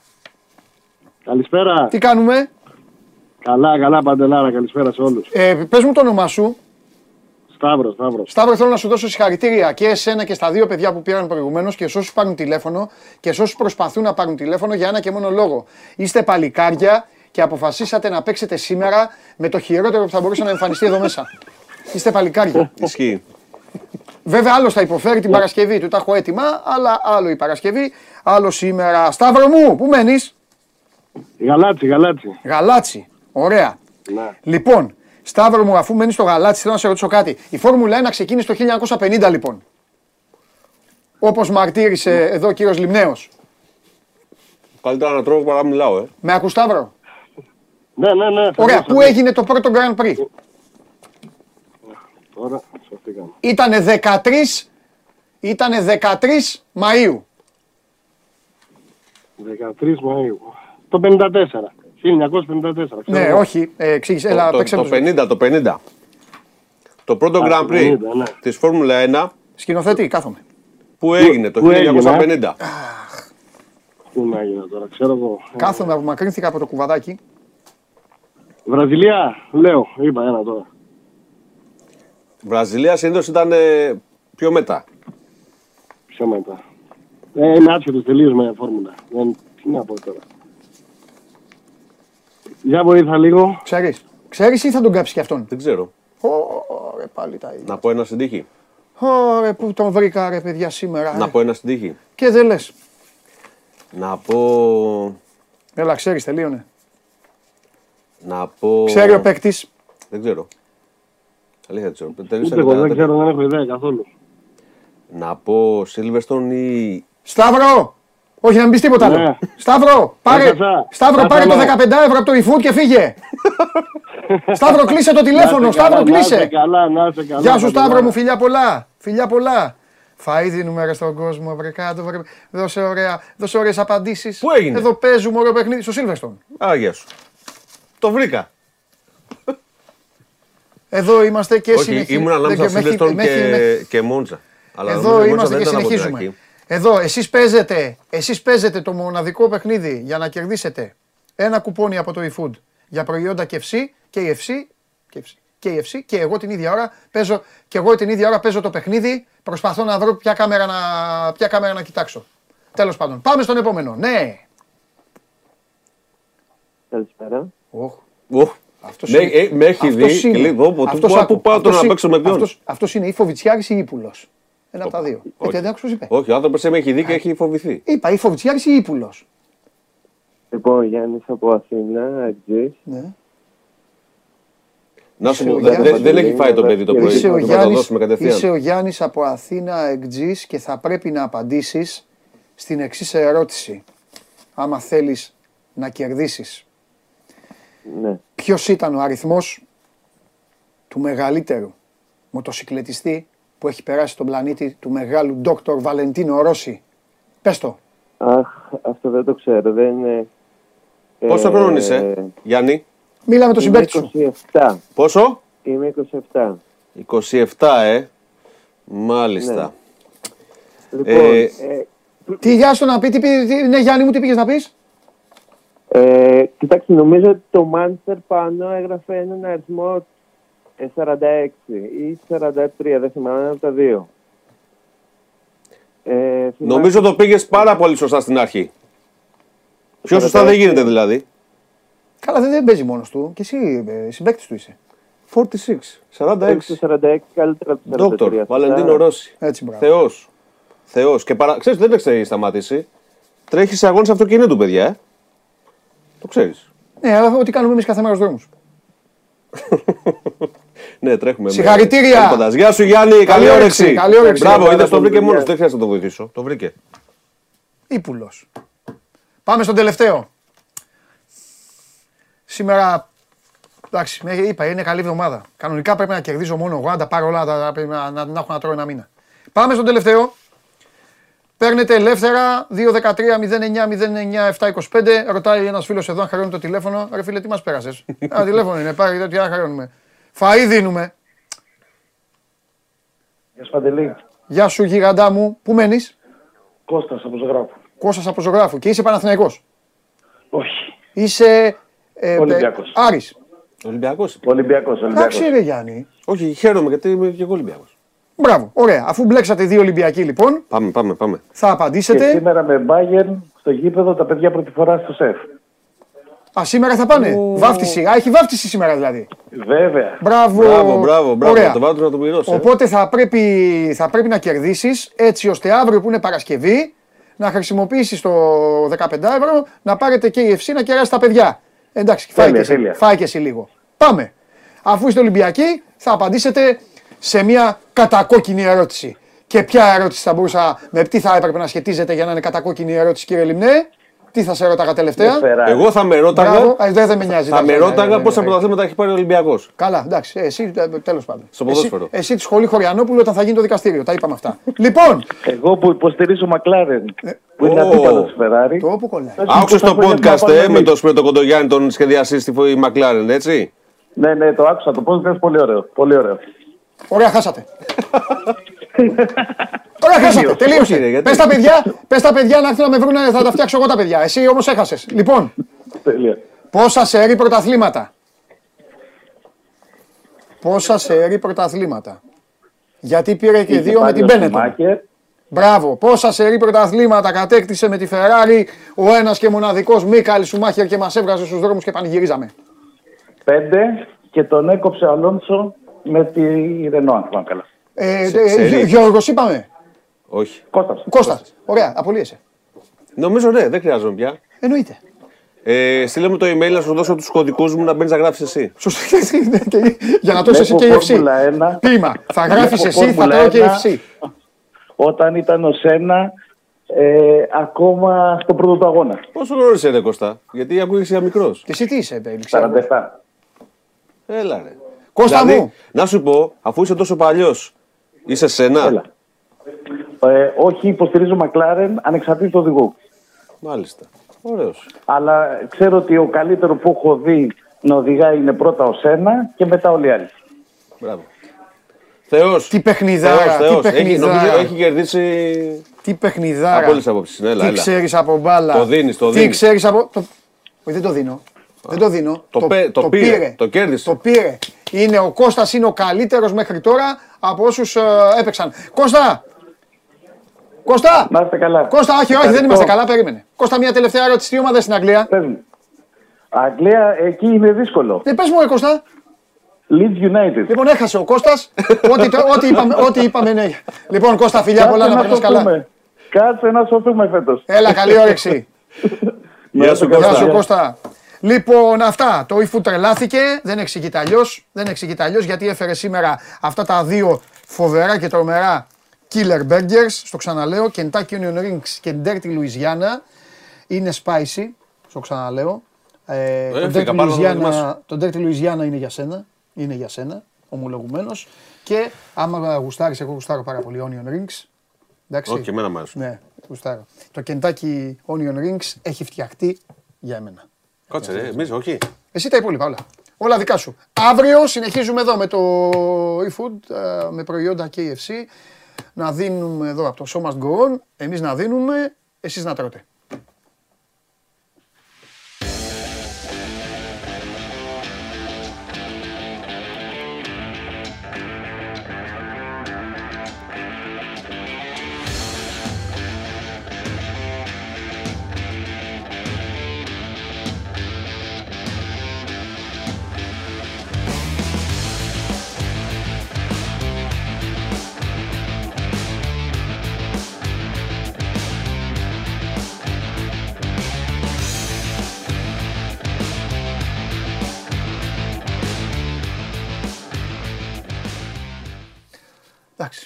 Προσάρμοσα πάνω σου. Εντάξει, Καλά τα είσαι πήγαμε. ευχαριστημένος Ήτανε, μαζί μου; ήτανε καλοί παίκτες. Είσαι ευχαριστημένος μαζί μου. Απόλυτα, απόλυτα. Θα Γιατί σε μπορούσα- κεράσω μια Λουζιάννα από Γιατί μπο- μένα. μπορούσα να σε ρωτήσω άλλα πράγματα και Μια θα, Λουζιάννα από και μένα. θα γελάγαμε εδώ. Ναι. Κοίτα, ήξερα ότι έχει πάρει ο Ολυμπιακό 47 πρωταθλήματα, 28 κύπελα, Θα έκανε τη Μαρία. 18 δηλαδή. double Τη Μαρία θα έκανε. και 7 Πώς συνεχόμενου. είναι η Μαρία, 20, θα έκανε και λιμνίο, 47. Λοιπόν, πάμε. Ανοίγω τα κοιτάκια μου τώρα, τα ανοίγω. ε. Ε, άμα θες. Εδώ, έτσι. Ε, με Φόρμουλα 1 θα ξεκινήσουμε πάλι. Με; Δηλαδή, το, εκεί που τα αφήσαμε το πιάνουμε. Πάμε. Με τις τελευταίες εξελίξεις. Ε, Είδες τι έγινε στον αγώνα, ε; Δεν θες να το θυμάσαι, ε; Δεν θες να πεις τίποτα, ε, για τον αγώνα; Δεν θέλω να πω. Τι να πεις; Τι να πεις κι εσύ; Τι να πεις κι εσύ; Υπάρχουν και χειρότερα όμως. Από τη Ferrari. Να σε Mercedes. Mercedes. Έτσι. Δηλαδή, την πέρασε η Aston Martin. Καλά, πέρασε και εσάς. Ferrari. Η, ο Χάμιλτον να δεις. Άρχισε και ξεσπαθώνει. Αν μπήκες να διαβάσεις σήμερα το άρθρο του πάνω του Διαμάντη. Γιατί του τα έλεγα εγώ λέει, με την W14, δεν με ακούγανε. Ότι θα σένετε. Και ο Βόλφ είπε ότι όντως υπάρχει ένα εναλλακτικό πλάνο με μονοθέσιο που εξελίσσεται παράλληλα και το πιθανότερο είναι να το δούμε στην Ήμολα. Θα δούμε δηλαδή μια ολοκαίρια Mercedes εκεί. Για να δούμε. Η Ferrari όμως, ο Βασέρ λέει ότι είναι κοντά στη Red Bull και ότι είναι θέμα στισήματος. Ναι, αλλά το στήσιμο το είχαν και πέρσι όλη τη χρονιά. Τρώγαν τα λάστιχα πέρσι, τα τρώνε και φέτος. Δεν μπορείς να συνεχίσεις να πρωταγωνιστείς αν δεν μπορείς να σώσεις τα λάστιχα μες στον αγώνα. Είναι ξεκάθαρο. Ο άλλος, Verstappen, νομίζω περίπατο. Στους πρώτους αγώνες πιστεύω θα πάει περίπατο μέχρι να τον πιάσουν οι υπόλοιποι. Και το έχει. Οδηγάρα είναι, έχει το καλύτερο μονοθέσιο.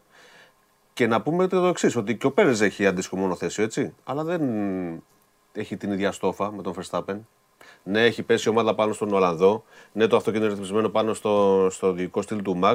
Αλλά βλέπεις ότι ο Πέρες δεν μπορεί να περάσει το Leclerc καλά-καλά. Δηλαδή χρειάζεται στρατηγική της ομάδας και την ε, καλύτερη διαχείριση των ελαστικών του μονοθεσιού για να μπορέσει να περάσει και να τερματίσει δεύτερος. Οπότε το καπέλο μας στον Ολλανδό πάει για τρίτο μάλλον φέτος. Εύχομαι να δούμε suspense μες στη χρονιά γιατί θα είναι κρίμα. Ε, με αυτά και με αυτά να πούμε ότι στο Sport 24 έχουμε κάνει έναν απόλυτο οδηγό για τη Φόρμουλα 1 της χρονιάς. Μπείτε να το δείτε. Έχει τις πίστες, ε, τις μεταγραφές, όλες τις ομάδες, τις προκλήσεις που θα αντιμετωπίσουν φέτος οι ομάδες. Έχει ενδιαφέρον. Και κλείνοντας για τη Φόρμουλα 1 να πούμε ότι ο επόμενος αγώνας είναι την άλλη εβδομάδα, 19 Μαρτίου, στη Σαουδική Αραβία. Να δούμε εκεί τι θα γίνει στη, στη Τζέντα. Ο Verstappen λέει δεν θα, δεν θα είναι το ίδιο εύκολο, αλλά ξέρεις τώρα είναι. Ο Verstappen νομίζω παίζει και το παιχνίδι της Mercedes που παίζει όταν κέρδιζε. Που το παίζει ότι όχι δεν είναι, έχουμε προβλήματα κτλ. Και, και τους χαιρετούσε και εξαφανιζόταν. Τέλος πάντων, λοιπόν, ξέρεις για το αυτοκίνητο της χρονιάς, έτσι. Υπάρχει ευρωπαϊκό αυτοκίνητο της χρονιάς, υπάρχει ελληνικό, υπάρχει παγκόσμιο και υπάρχει και αυτοκίνητο της χρονιάς για τις γυναίκες. Υπάρχει το Women's World Car of the Year. Ψήφισαν εχθές που ήταν η μέρα της γυναίκας. Σταματάει πριν τις διαβάσεις; Όχι. Ψηφίσαν από όλα τα καινούργια αυτοκίνητα ποιο θεωρούν οι γυναίκες καλύτερο αυτοκίνητο για τις γυναίκες. Ναι, αυτό λέω. Είναι, σταματάει μόνο του πριν τις διαβάσεις για να περάσουν οι πεζοί; Σταματάει όταν δει πεζό.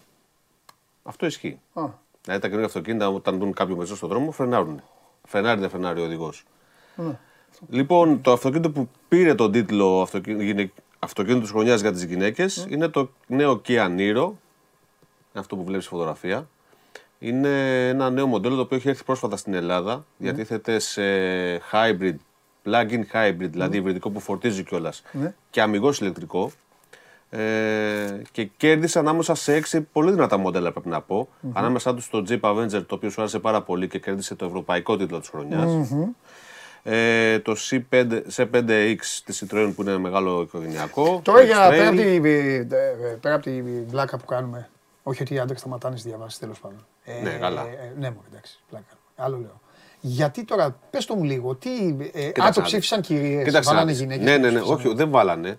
Υπάρχουν στον χώρο της δημοσιογραφίας αυτοκινήτου υπάρχουν και γυναίκες. Α, βάλανε ε, κορίτσια που. Μαζευτήκανε λοιπόν. Και βάλανε πιο γουστάρουν, ας πούμε. Πιο... Βα- ως τι- με τι είναι- κριτήριο. Έτσι, είναι, σαν να εξ- μαξί. είναι 63 δημοσιογράφοι, Μμμ, μμμ. γυναίκες δημοσιογράφοι Ναι. από όλο τον κόσμο, Εντάξει, από οκ. 43 χώρες. Ναι. Κάνανε ένα θεσμό, το Women's World Car of the Year, και ψηφίζουμε τα δικά τους κριτήρια, όχι γυναικεία. Μην τον μπερδεύουμε. Αυτό έτσι. λέω, αυτό λέω. Τι... Ναι, ναι. Εντάξει, ποιο, οκ. ποιο είναι το καλύτερο αυτοκίνητο κατά την άποψή τους. Εντάξει, εντάξει, έτσι. εντάξει, Ε, έχουμε και Έλληνα εκπρόσωπο. Α, ωραία. Ελληνίδα, Ελληνίδα, εκπρόσωπο. μπράβο, μπράβο. Έτσι, τη Χριστίνα Σταθάκη. Μπράβο. Κόρη του Ιάμνη- Αείμνηστου Σταθάκη, του δημοσιογράφου. Έτσι, αυτοκίνητο. Του Άρη. Του Άρη. Α, μπράβο, μπράβο, μπράβο. σου κορίτσι. Λοιπόν, και μετά το Kia Niro, Ναι. να πάμε στο αυτοκίνητο που τα δοκιμάσαμε αυτή την εβδομάδα. Μάλιστα. Citroën C4 C-Cross. Ε, αυτό είναι στην κατηγορία, είναι μικρό μεσαίο, Μμμ, κατηγορία C, crossover όμως, έτσι, λίγο πιο ψηλό από τα συνηθισμένα. Το πήγες πάλι Που στο σημαίνει ελληνικό. ότι είναι, πας και λίγο χωματόδρομο, βατό χωματόδρομο πάντα έτσι, γιατί παρότι έχει αρκετή απόσταση από το έδαφος, δεν είναι για να κάνεις off-road Ναι. και δεν είναι τετρακίνητο καταρχήν. Ναι. Το συγκεκριμένο είναι 1500 diesel, έχει 131 ύπους απόδοση, που σημαίνει ότι ταξιδεύεις πολύ γρήγορα και πάρα πολύ άνετα. Γιατί η Citroën είναι αυτό που έχει στα καινούργια της μοντέλα, τα τα τελευταία τετραετία, πενταετία, δίνει τεράστια έμφαση στην άνεση. Έχει γυρίσει στις ρίζες της λοιπόν.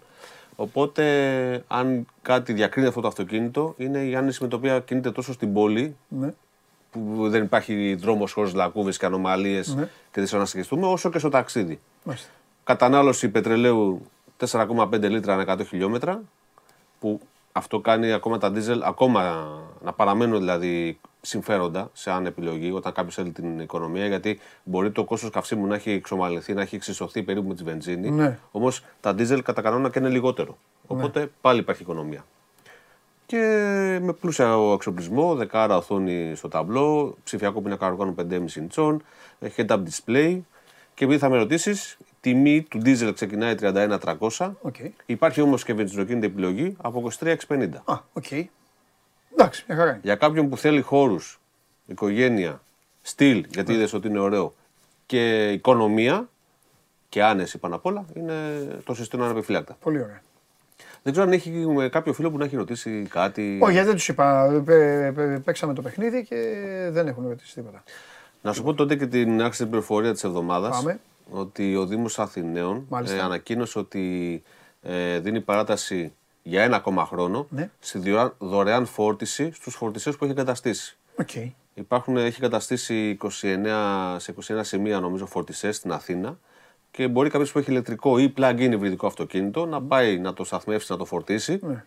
Και εννοείται, αφού φορτίσει το αυτοκίνητο, να το πάρει και να φύγει. Ναι. Γιατί πολλοί χρησιμοποιούμε τις θέσεις αυτές σαν πάρκινγκ. Ναι. Έτσι, είμαι κοντά, πάω να το βάλω εκεί, θα φορτίζω όσο είμαι και στο ραντεβού μου Ναι. ή τέτοιο και θα, όταν τελειώσω πάω να το πάρω.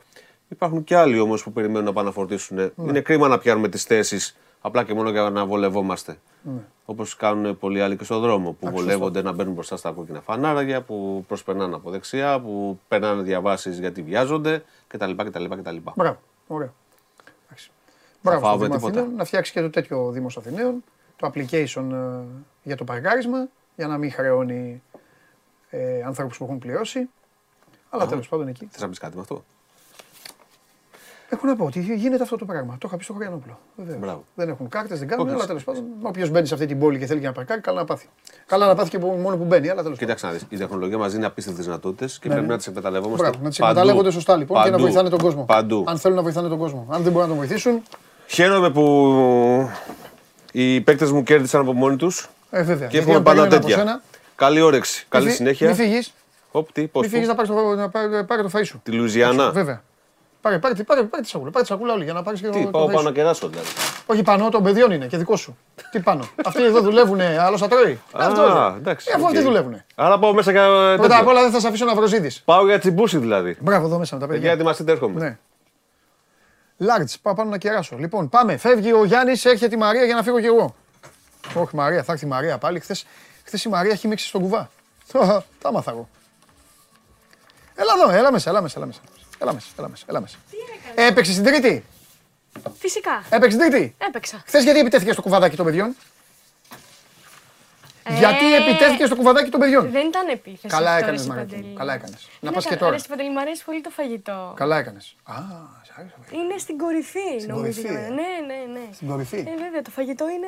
Είσαι. Α, θα κάνουμε ωραία συζήτηση. Ναι. Είσαι από αυτούς που πιστεύουν ότι ας πούμε ο έρωτας περνάει από το στομάχι; 100%. Αλήθεια. Ε, αυτή- Έχουμε ξανακάνει αυτή την κουβέντα και σου έχω πει Όντως, ότι θα δεν ήθελα θυμάμαι. πάρα πολύ να, ο σύντροφός μου Μάλιστα. ή ο σύζυγός μου Ναι, αργότερα βέβαια, να ξέρει να μαγειρεύει. Αλήθεια. Ναι. Μάλιστα. Δούλο θες. Όχι, όχι. Ναι. Θέλω κάποιον έτσι που Μάγειρα. μαγειρεύει. Θα πλύνω τα Ναι. πιάτα εγώ. Κάνω Ω, deal. ε, ε, ε, Τίμιο deal δεν είναι. Όχι, θα πάρεις ένα Φαγητό. πιτήριο πιάτων. Εντάξει. Ε, μας βρήκες. Λοιπόν, μάλιστα. Ο έρωτας λοιπόν περνάει από το Ε, στομάχι. βέβαια. Σύμφωνα με την άποψή σου. Μάλιστα. Νηστικό, ε, νηστικό αρκούδι δεν χορεύει. Δεν δηλαδή. χορεύει. Ποτέ. Δεν υπάρχουν αυτά. Ε, δεν λοιπόν, είναι στην κορυφή το φαγητό, ρε Σπαντελή; Όχι. Των απολαύσεων; Όχι. Όχι. αυτά είναι υποκειμενικά. Ναι, βέβαια, εντάξει. Έχει Αυτά να είναι κάνει υποκειμενικά. με τον καθένα. Μάλιστα. Εγώ το βάζω πάνω πολύ. Δεν- Μην χαλάσουμε την εκπομπή. Δεν είναι. Ναι, εντάξει. εντάξει. Αλλά είναι, είναι, στη, Ναι, είναι, είναι στο- στο top Ναι, 3, ας ναι. πούμε, ναι. Είσαι από αυτούς που πιστεύουν επίσης ότι. Γιατί αυτός είναι ένας σύνηθες καβράς στο σπίτι μου. Είσαι. ε, αυτό που θα πω. Είσαι από αυτούς που πιστεύουν ότι το φαγητό είναι ένας τρόπος επικοινωνίας. Όχι. Γιατί εγώ όταν τρώω δεν Ιδιαίτερα. μιλάω γι' αυτό. Ναι, ούτε εγώ. Θέλω την ησυχία. Αλλά θέλω παρέα όταν τρώω. Και μου αρέσει πάρα πολύ όταν τρώω να μιλάνε οι άλλοι και να ακούω. Ναι, ναι, Τρελαίνομαι. μπράβο, μπράβο. Σε, σε... Τσομπολιά, Ναι. τρελαίνομαι. Και εγώ, Σε διασκεδάζει, και εγώ ενώ εσύ επιτίθεμαι. τρε- επιτίθεμαι. Μπράβο. Αλλά μην με ρωτήσεις. Μπράβο. Να πούν ότι θέλουν, αρκεί να μην μπουν. ε, Εσύ τι λες; Όχι, Ναι, άστε. με, όχι, άσε με να φάω. Αρχικά όταν μιλούν οι άλλοι, Ναι. τρως και περισσότερο εσύ. Ναι. Γιατί αν είστε παρέα και υπάρχουν και πιάτα στη Ναι. μέση, τσιμπάς και δεξιά και αριστερά όσοι Ναι. άλλοι μιλούν. Γνω, Μάλιστα. γνωστό κόλπο. Αυτό το κάνεις στην αδερφή μου όταν ήμασταν μικρές. Για να τρώω το φαγητό της. Μάλιστα. Ναι. Πάει και το φάει της αδερφή. Ωραία.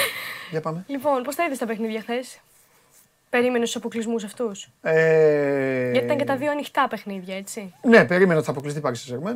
Το περίμενες. από όταν έγινε κλήρωση. Ναι. Α, Περίμενα να δείξει κάτι όμως, Ρε Παντελή. Να βάλεις. Εντάξει, στο ένα. έδειξε. Επιλυσίασε να βάλει γκολ. Μία Ναι, φορά στο άδειο εντάξει. τέρμα τόσο σαν. Μία δεν πλάσαραν, μία ο Μέση δεν πρόλαβε. Τη είχε τις φάσεις να το κάνει Ναι. λίγο έτσι. Ε, μετά η Bayern είναι η Bayern. Ναι, ναι, ναι. Το άλλο που δεν περίμενα ότι δεν θα βάλει ένα γκολ η Τότεναμ. Η Τότεναμ. Ή εκεί, ή στο Λονδίνο. Οκ. Και Ήταν μιας- ανοιχτό ζευγάρι αυτό για μένα. Ναι. Και μιας και λέμε και Τότεναμ, ο Χάρι Κέιν τώρα το, το καλοκαίρι θα Ναι. κλείσει 10 χρόνια Ναι. ε, στον σύλλογο και δεν έχει πανηγυρίσει ούτε έναν τίτλο. Έτσι δεν είναι; Έχουμε και την ε, καρτέλα να δούμε. Ο Χάρι Κέιν θα Αυτό. έπρεπε να Δεκ- έρθει στη Λίβερπουλ, αλλά δεν ήθελε τέλος πάντων. 10 Μπράβο του χρόνια όμως. ή 15. 15. Κάνω, κάνω, έκανα λάθος. Ε. Δεν πειράζει. Του έφαγες 5 χρόνια. Τι, α, τι. Ναι, ναι, ναι, δεν έκανα σωστά τα μαθηματικά. Αυτό. Δεν πειράζει. Τι βάθμο Δεν είχες στα πειράζει. μαθηματικά; Όχι καλό. Ε, εντάξει. Δεν θυμάμαι. Καλά, μην απολογίζει. Όχι, ναι, εντάξει, θα ήμουν σε βάλω. θεωρητική. Όχι, ήμουν Ναι. θεωρητική, δεν τα πήγαινα πολύ καλά. Δεν είμαι μαθηματικό μυαλό. Ρωτάει ο Κωνσταντίνος Καλύβα τι ζώδιο είσαι. Δεν ξέρω γιατί. Εντάξει, μια Μήπως για το φαγητό. Τρελός είναι. Λόγω του φαγητού που είπα πριν. Γιατί τι σχέση έχει; Γιατί λένε, ας πούμε, ότι. Εγώ είμαι Ταύρος. Ότι Και εγώ Ταύροι... είμαι Σκορπιός. Τι έγινε; Ε, ναι, γι' αυτό. Ο Ε; Ταύρος υποτίθεται, ρε, εσύ Παντελή, λένε τα- ένα από τα χαρακτηριστικά του ζωδίου για τον Ταύρο είναι ότι του αρέσει πάρα πολύ το φαγητό, ότι είναι λιχούδης. Ο Ταύρο είναι λιχούδης. Καλά. Μπορώ να ψάξω να βρω και του σκορπιού αν θέλεις και να έρθω στην επόμενη εκπομπή να σου πω τι είσαι Ναι, κι εσύ. Είμαι Ε, Σκορπιός με οροσκόπο Σκορπιό. Τι έγινε; Σοβαρά. Ναι. Εγκληματικό. Και τι πάμε να πω στη γαδά. Παντελή είσαι για μέσα. Είσαι επικίνδυνος να κυκλοφορείς έξω. Σκορπιός επί δύο. Το κάναμε εδώ τώρα στην Αστρία.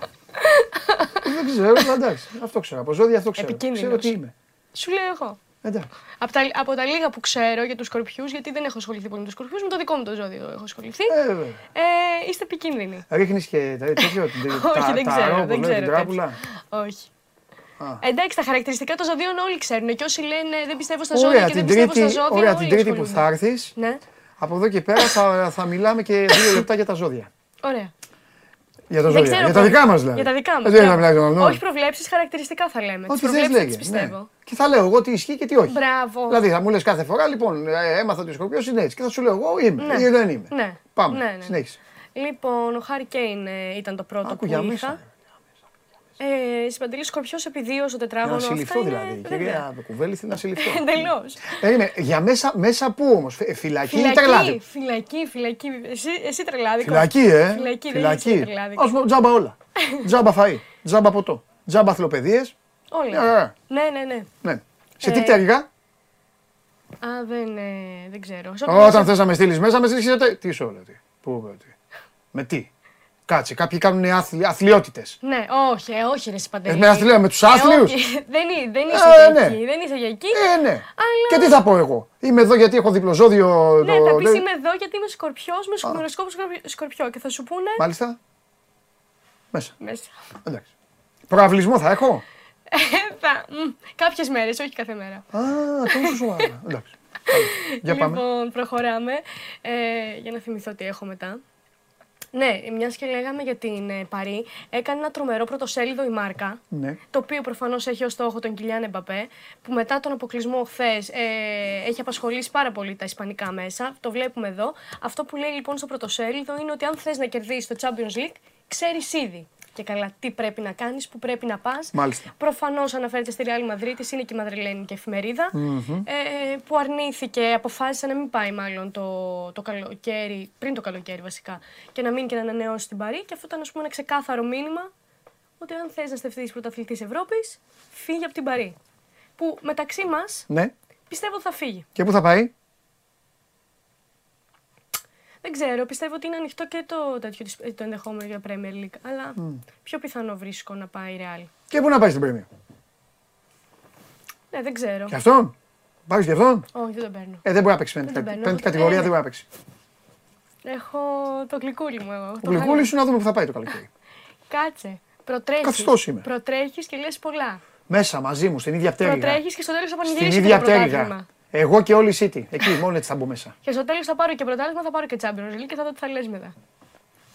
Μετά θα δω τι θα λες. Τι θα πάρεις, Και πρωτάθλημα και Champions League. Champions League. Συνεχίζω. Άμα πάρεις Champions League. Α, μάλλον όχι δεν το λέω γιατί θα μου λες μετά κάτω. Ναι, για πάμε. Λοιπόν, ε, θέλω να σου πω τώρα κάτι το οποίο αποκάλυψε ο Σέντζι Ολιβέηρα. Ναι. Αποκάλυψε λοιπόν, τον ρώτησε ένας ε, από τους followers του στο Instagram πώς γνωρίστηκε με τη σύζυγό του. Και ο λόγος λοιπόν, η αιτία μάλλον που γνωρίστηκε με τη σύζυγό του ήταν ο Λοπετέγκη.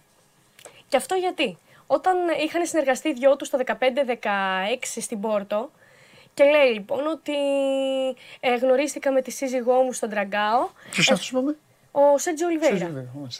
Ξέρεις, μάλιστα. Ε, Γνωρίστηκα με τη σύζυγό μου ε, στον Τραγκάο. Ευχαριστώ πάρα πολύ τον Λοπετέγκη που με άφηνε εκτός αποστολής και ήμουν στις Κυρκίδε. Εκεί λοιπόν τη γνώριζα γιατί η σύζυγός του ήταν δημοσιογράφος και ήταν σε κάποιο τοπικό ε, κανάλι. Τον πετάγει έξω όλο πετέκι. Μπ- Ναι, και λέει αφού. Και βρήκε τη δημοσιογράφο. Ναι, και δεν Σαν να πας εσύ για δουλειά, Ναι, να πετάει ένας προπονητής έναν εκτός αποστολής και να έρθει στην κερκίδα και να σου την πέσει. ναι. Και εσύ να, να Να δεχτεί. δώσω. Να Ε, δώσεις. Δεν μπλέκω Γιατί παντελή. μαγειρεύει αυτός. Όχι. Α, Α, δεν θα του ξέρω. λέγες. Ήταν Θα του μια- λέγε. Θα του λέγε μυρωδιά. Θα σου λέγε αυτός γιατί με λες μυρωδιά. Θα του λέγε εσύ αφού είσαι εκτός αποστολής. Εντελώς. Έτσι πρέπει να του Ε, πει. βέβαια. Μπράβο. Ε, Πού έχει παίξει αυτός; Τι που έχει παίξει; Στην Ελλάδα εννοείς; Ναι. Στον Πάουκ. Πω πω Μαρία μου, είσαι καταπληκτική. Αυτή την ερώτηση πρέπει να μου κάνεις να, να, να φάει ο κόσμος προάλλη. Γιατί δεν έφαγε. Έφαγε, έφαγε. Ένα κύκλο Όλοι δεν μπορούσε να λυτρώνε. βρεις. Ε, Ε, πω. λυτρώνε, βέβαια, λυτρώνε Δεν γιατί το είναι συζητάς, αυτό αυτή τη είναι- βδομάδα. Αυτό Κόλπο είναι μου κάνετε. ντροπή, είναι ντροπή, είναι ντροπή. Ε, ε, ναι και μάλιστα είπε ότι Ναι. σκεφτόταν να τον κάνει και κουμπάρο του. Ναι. Εκείνη τη σεζόν κιόλα ο Ολιβέηρα με τον Λοπεντέγκη στον πάγκο του Σπόρτο έπαιξε μόνο 18 παιχνίδια όλη τη σεζόν. Τα 9 στο πρωτάθλημα, Ναι. δηλαδή ήταν εξαφανισμένος. Πάμε τώρα στα παιδιά του Ρονάλντο. Ναι. Έχουν περίπου δύο μήνες η οικογένεια Ρονάλντο που έχει εγκατασταθεί στη Σαουδική Ε, Αραβία. βέβαια.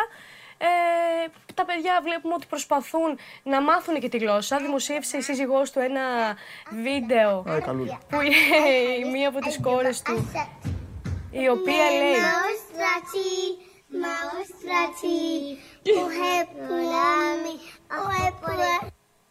Είναι ένα παραδοσιακό τραγούδι λοιπόν της Σαουδικής Αραβίας που λέει αγαπώ τη μαμά, τον μπαμπά και τα αδέρφια μου και τώρα εδώ λέει τις ημέρες της εβδομάδας. Μαουστρατσί, μαουστρατσί, Κοίτα αυτές οι ηλικίες. Ναι.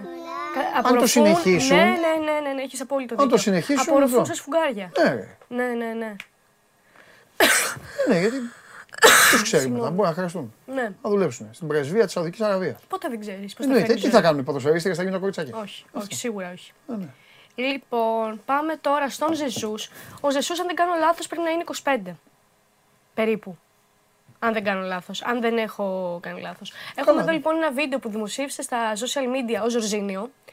Ε, και στο οποίο ξεκαρδίζεται στα γέλια. Γιατί, Γιατί πετυχαίνει τυχαία τον Ζεσούς να κάνει μαθήματα οδήγησης. Γι' αυτό ε, έθεσα το θέμα της ηλικίας. Γιατί εντάξει, όχι ότι είσαι μεγάλος στα 25 να πάρεις δίπλωμα.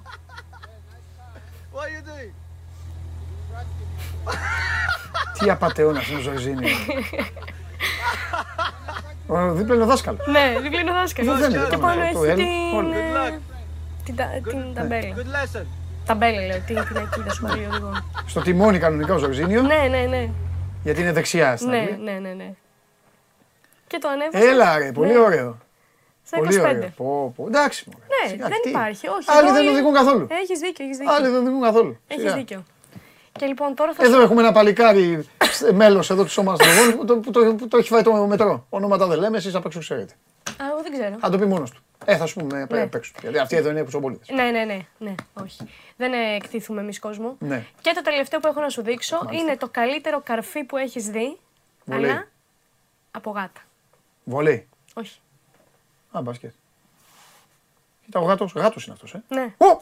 Ε, Ανάποδα. ανά, Ω, με το αριστερά. βλέπεις. Ω! Στο ύψος του η Έλα, μπασκέτα. ρε, πολύ ωραίο. Στο ύψος του. Η άλλη πάει για συνέντευξη. Δεν Ναι. κάτσε. Α, είναι κι άλλη εκεί. Έχει κι άλλη. Ω! Και μπλοκ. Ρε, εσύ τι είναι αυτό; Κάτσε, κάτσε, κάτσε. Αυτά Ε. Ναι. δεν μπορεί να έχουν γίνει πραγματικά. Μπορεί. Καταρχάς βλέπεις ότι είναι η μπασκέτα στο ύψος, άρα σίγουρα το έχουν εξασκήσει εκεί. Ρε, το εσύ έχουνε- περίμενε. ρε. Και, κα- ε, και καλά αυτό. Ναι. Εδώ, Το μπλοκ, ναι. εδώ; Εδώ μήπω ήταν και λίγο τυχαίο, ρε Παντελή. Πήγε κατά Ε, πάνω πώς στην θα είναι; μπάλα. Εδώ, πή- εδώ κοίταξε να δεις. Πήδηξε η, η δεξιά Ναι, και την βλέπει και η άλλη μπράβο. Και, πάει... και σου λέει θα κάνω κι εγώ το ίδιο Ναι. και, κατά τύχη βγαίνει μπράβο, τάπα. Αυτό. Ναι, ναι. Εν τω μεταξύ εδώ παιδιά πάει να καρφώσει με τα δύο. Με τα δύο χέρια. Ναι, ναι, ναι. Ε, Για κάτσε να το ξαναδώ. καλά να σου πω κάτι βιντεάρα είναι Ε, αυτή. τρομερό, ναι. Βιντεάρα έχεις φέρει. Τον ανέβασε η FIBA. Εδώ η FIBA δεν κοιτάει να δει τι θα κάνει με τα παράθυρα, ανεβάζει γάτες. Τέλος πάντων. Έχει και εσύ τα δίκια σου. Ε, μα, εδώ τώρα, εδώ αν δείτε, πάει με τα δύο χέρια. Εδώ κοιτάξτε. Ναι, ναι, ναι, ναι, Ωρε. ναι, ναι. Πού, πού εδώ κοιτά. Τρομερή. Ο μπράβο Νικήτα, φοβερό, σιγά σιγά. και μετά εδώ, κάντε, μπορεί, μπορείς να το κάνεις. Εδώ, που, Ω, όπου και έρχεται με το εξαιρετικό, δεξί, πάρ' το, εξαιρετικό. in your face. Εξαιρετικό. Τρομερό. Αυτά. Αυτά. Και έρχομαι την τρίτη με ζώδια. Εδώ να, να τα αναλύσουμε Εντάξει, όλα για να για δούμε. τους σκορπιούς. Για να σε δούμε. και για το λιχούδι τάβρο. Άκου τι ακούμε. Λοιπόν, εμ, σήμερα έχει Europa League και Conference, αλλά είναι και Ευρωλιγκομέρα. Συνεχίζεται η διαβολοβδομάδα, 9 η ώρα στο στάδιο Ειρήνης και Φιλίας, ο Ολυμπιακός υποδέχεται την Bayern. Αύριο, Παρασκευή, τελευταία ημέρα. Στενοχωριέμαι γιατί θα τελειώσει και το παιχνίδι. Αύριο έχω τελευταίο παιχνίδι με Κωνσταντίνο Αμπατζή. Θα φτιάξω έτσι τους χρόνους για να το απολαύσω. Για να το απολαύσω.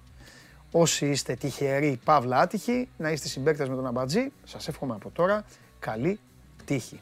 Κατά τα άλλα, να περάσετε όμορφα, να κάνετε ωραία πράγματα είτε στη δουλειά, είτε στο σπίτι, είτε με τις ε, παρέες σας και αύριο στις 12 η ώρα σας περιμένω όλους εδώ για να συζητήσουμε για την Ευρωλίγκα και για την τελευταία αγωνιστική βέβαια της φοβερής και τρομερής Super League. Να περνάτε όμορφα, τα λέμε αύριο στις 12. Φιλιά!